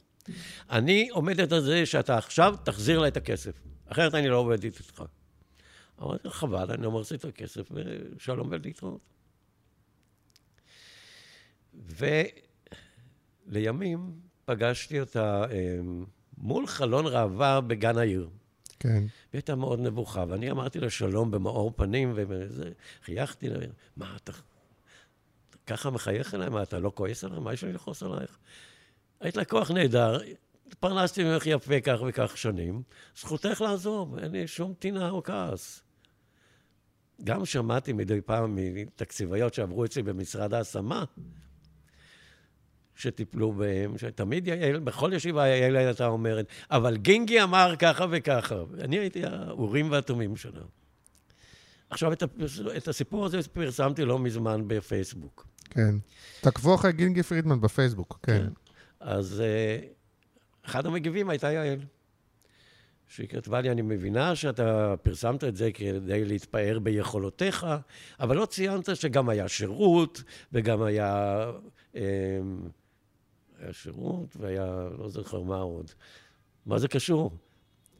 את המותג אני בניתי, גם השירות, ברור שצריך שיהיה שירות. נכון, אבל הנה, דרך אגב, זו דילמה, אני כן. כעצמאי כבר כמה שנים, זה דילמה, כי גם אני הייתי רוב השנים במשרדי כן. פרסום, שהיא רלוונטית גם היום. אם אתה רוצה לי, הנה, זה דרך אגב, זה כבר הזמן שאפשר לדבר חופשי, כי אנשים אוקיי. כבר, אה, אתה יודע, אנחנו כבר בשעה לא, ושלושת רבעי אנשים כבר... כבר לא מפרסם, אה, כן. כן, אז אפשר לדבר, אה, אנשים לא מגיעים לשלב הזה, או שכן. אבל אני יכול להגיד לך, שגם אני ידעתי שמקובל, שאם אני מביא... ללקוח, אה, ג'ינגל, חברת הפקה, צלם, לא יודע מה. כן. חלק מהעניין זה גם לקחת עמלה ממי נכון, שהבאתי. כן. ואתה לא מספר את זה ללקוח. ואז אמרתי לעצמי, ואולי בצדק, אפרופו מה שאמרנו קודם, החולאים של פעם, אולי זה לא ישר, אולי זה לא שקוף. כלומר, אם זה בסדר, למה אתה מסתיר ממנו? כן. אמרתי לעצמי גם. אולי, ואולי, ו, וגם יש בזה שוב, יש לזה פוטנציאל להיות אה, שיקול זר, כי נגיד שאתה מביא שלושה צלמים, כן. ומצלם אחד אתה לוקח יותר, אז איך אתה יכול להמליץ להם, או יש צלם אחד, כמו שאומר, כמו שאתה אמרת פעם, כן. אני, מה פתאום, אני לא משלם עמלות. אז אתה לא כן. תמליץ עליו, כי אין לך אינטרס, אז השאלה אם זה לא פוגם בייעוץ המקצועי שלך. ואני קיבלתי החלטה, mm-hmm. שאני לא עושה את זה יותר. עשיתי את זה בהתחלה, כן. שאני לא עושה את זה יותר. אני כן לוקח עמלה, אם זה לא לקוח שלי. בגלל כן. שאני יחסית מחובר, אז אם מישהו אחר, אני מחבר מישהו למישהו שהוא לא לקוח שלי, אין פה ניגוד עניינים. כן. אז זה בסדר, ועל הקשרים שלי אפשר לקחת כסף. אבל ללקוח שלי, אמרתי לעצמי, אני, אני לא לוקח עמלה, כי כאילו זה לא, לא נקי. כן. אז, אז אני אגיד לך משהו. יש משהו במה שאתה אומר. אני, היה לי הסדר מאוד פשוט עם הלקוחות שלי, וזה היה כתוב בהסכם ההתקשרות, שאני מקבל עמלות מכל מה שאני עושה. במקומות שאני לא מקבל עמלה, אני, אני גובה דמי טיפול. Mm-hmm. 15 אחוז. פשוט. כלומר, שאתה אומר שבעצם לא הצהרת על כל עמלה ועמלה, אבל כן אמרת, תדעו שאני מתעסק כן, ב... כן, אני צריך להגיד לה שהיא מזמינה מודעות בהארץ. אני מקבל מהארץ עמלה? אתה יודע, אפרופו לא, זה, אבל, אוקיי. אמר לי פעם אה, רן פרסברג מבולטאופ, אומר לי באחת הישיבות, תשמע, אני יודע שאתה מקבל יותר מ-15% אה, עמלה. כן. אני אומר לו, הצחקת אותי. אם הייתי מקבל 15% עמלה, הייתי מת מרעב. אני מקבל 30% עמלה, כי אחרת אני לא יכול להתקיים. כן. אבל זה לא עניינך כמה עמלה אני מקבל. אתה מקבל את המחיר הכי טוב שאתה יכול לקבל בעיתון. זה עניינו, כי היעל הזאת, אני משער לעצמי, כן. עזבה את, ה, את השירות, לא כי היא הפריעה לה כסף, זה כסף שהיא כבר שילמה. כן. היא הרגישה מרומה. היא להיות, הרגישה שהסתירו ממנה לא, את האמת. אז אמרתי לה, תגידי, את לארכיטקטים שמביאים לך לקוחות, את לא משלמת עמלה? כן, אבל זה משהו אחר. איך זה משהו אחר? כי... אה, במקרה ש, שלה? כן. אה, שוב, גם פה העולם קצת השתנה, וכל אחד גם עם עצמו, כן. אבל, אבל אה, לפעמים אתה אומר, אני... יכול, אפשר להיות כן. שקוף. ולהגיד, כן. או באופן כללי אני מקבל עמלות, או ל... מתווך לא צריך להגיד כל יום שהוא מקבל עמלה. זה בסיס ההתקשרות, הפרנסה שלו. מזה הוא מתפרנס? מעמלות, שום דבר אחר לא. כן, אבל אתה אומר, אתה אומר שהפרסומאי, הפרנסה שלו זה בעיקר מתיווך. תיווך זה עמלה. לא, אבל כן, אתה כן, חושב כן, שהתפקיד העיקרי של, של פרסומאי זה להיות מתווך? לא, הוא, הוא התחיל כמתווך, כן. הוא נהיה כבר משהו, הוא נהיה איש מקצוע, אבל בסיס הקיום שלו הוא עדיין המתווך. יש מה שנקרא בשפה האנגלית הבדל בין principal ל agent. principal זה הלקוח העיקרי, agent זה הסוכן. הפרסומאי הוא agent, advertising agent. כן. כך זה כן מתקיים. טוב, יכול להיות שפה גם אה, דברים משתנים ואנשים, אה, אה, וכל אחד עם עצמו גם. כן, בסדר. אני מודה שהפסקתי עם זה כי באמת היה לי רגע לא נעים סביב הדבר הזה, והחלטתי כן. שאני לא עושה את זה כן. יותר, ואני מצהיר והכל אה, זה. עכשיו אני יכול לגלות לך סוד, גם כן. כשאתה לא עושה את זה יותר, עדיין חושדים בך שאתה עושה את זה. אה, נכון, יכול להיות, יכול כן, להיות. למרות שכשאתה אומר את זה, וגם ב- ב- נגיד בפודקאסט, או יש לי את הקהילה וזה, שאני אומר כל הזמן, כן. אני כל דבר, ואני עושה מזה כמה לירות לפעמים. כל דבר שזה, אני מצהיר עליו גילוי נאות. כן. ואני מצהיר שאין פה אורחים שמשלמים כסף כדי להתארח. וכל הדבר הזה, כי אני מאוד כאילו בדבר הזה אוקיי. באמת. כן. ועדיין יש אנשים שחושבים ש... שלמרות שאני אומר את זה שוב ושוב, אני אומר, כן. זה שאני אומר זה מסנדל אותי גם, כן? כן. אני לא חייב להגיד ככה או ככה. זה מסנדל אותי להתנהג כמו שצריך, כן. ויש עדיין כאלה שחושבים ש... חשדנים, מה לעשות? כן, אמרת בהכללות, של חשדנים. כי רוב ה... כי הקרוב כן. מתנהגים ככה. כן. אתה יודע, יש... אמ, היו לקוחות רבים שהיו אומרים למשרד הפרסום, להם, תשמעו, אני יודע שאתה גונב אותי, אני רק לא יודע מאיפה. לא, אבל שוב, אבל הם בצד לקוח מגיעים מהחבר'ה שהיו במשרדי הפרסום, הם כבר יודעים מאיפה. לא, אני לא מדבר עליהם, אני מדבר על הדור הקודם. אוקיי, אבל, אבל הבעלים, עברו כל כך כן. הרבה, זה, לא, קרה, זה אלה קורה ש- כל כך הרבה שנים, ובסוף התקציבאים ועוברים לצד לקוח, והם הם- יודעים את כל הטריקים. הם יודעים את הכל כבר, כן. ועדיין- קשה לעבוד עליהם. כן, כן, ומצד כן. שני העולם עדיין אה, אה, מתגלגל ככה. מה בסוף אתה רוצה ש- ש- שיזכרו, אתה יודע, ביום מן הימים, כן. את גינגי שהוא האיש של ההשמה, או את גינגי הפרסומאי? מה לדעתך לא, יזכרו? ברור שהפרסומאי. כן. ההשמה זה היה ברירת מחדל. אבל בראש ובראשונה פרסומאי. אבל אתה לא מרגיש קצת שלא רק אתה, אתה והדור שאמרת קודם, קצת נשכחו כזה? זה בגלל נשכחו, השנים? אז מה, למה צריכים לזכור אותי? כן. מה, big אה? דיל. למה אתה אין שום לא, את הדור? הזה, עוד פעם, לא. שאנשים כמוני, מבחינתם הפרסום התחיל בשנות ה... אין שום צורך שיזכרו אותי.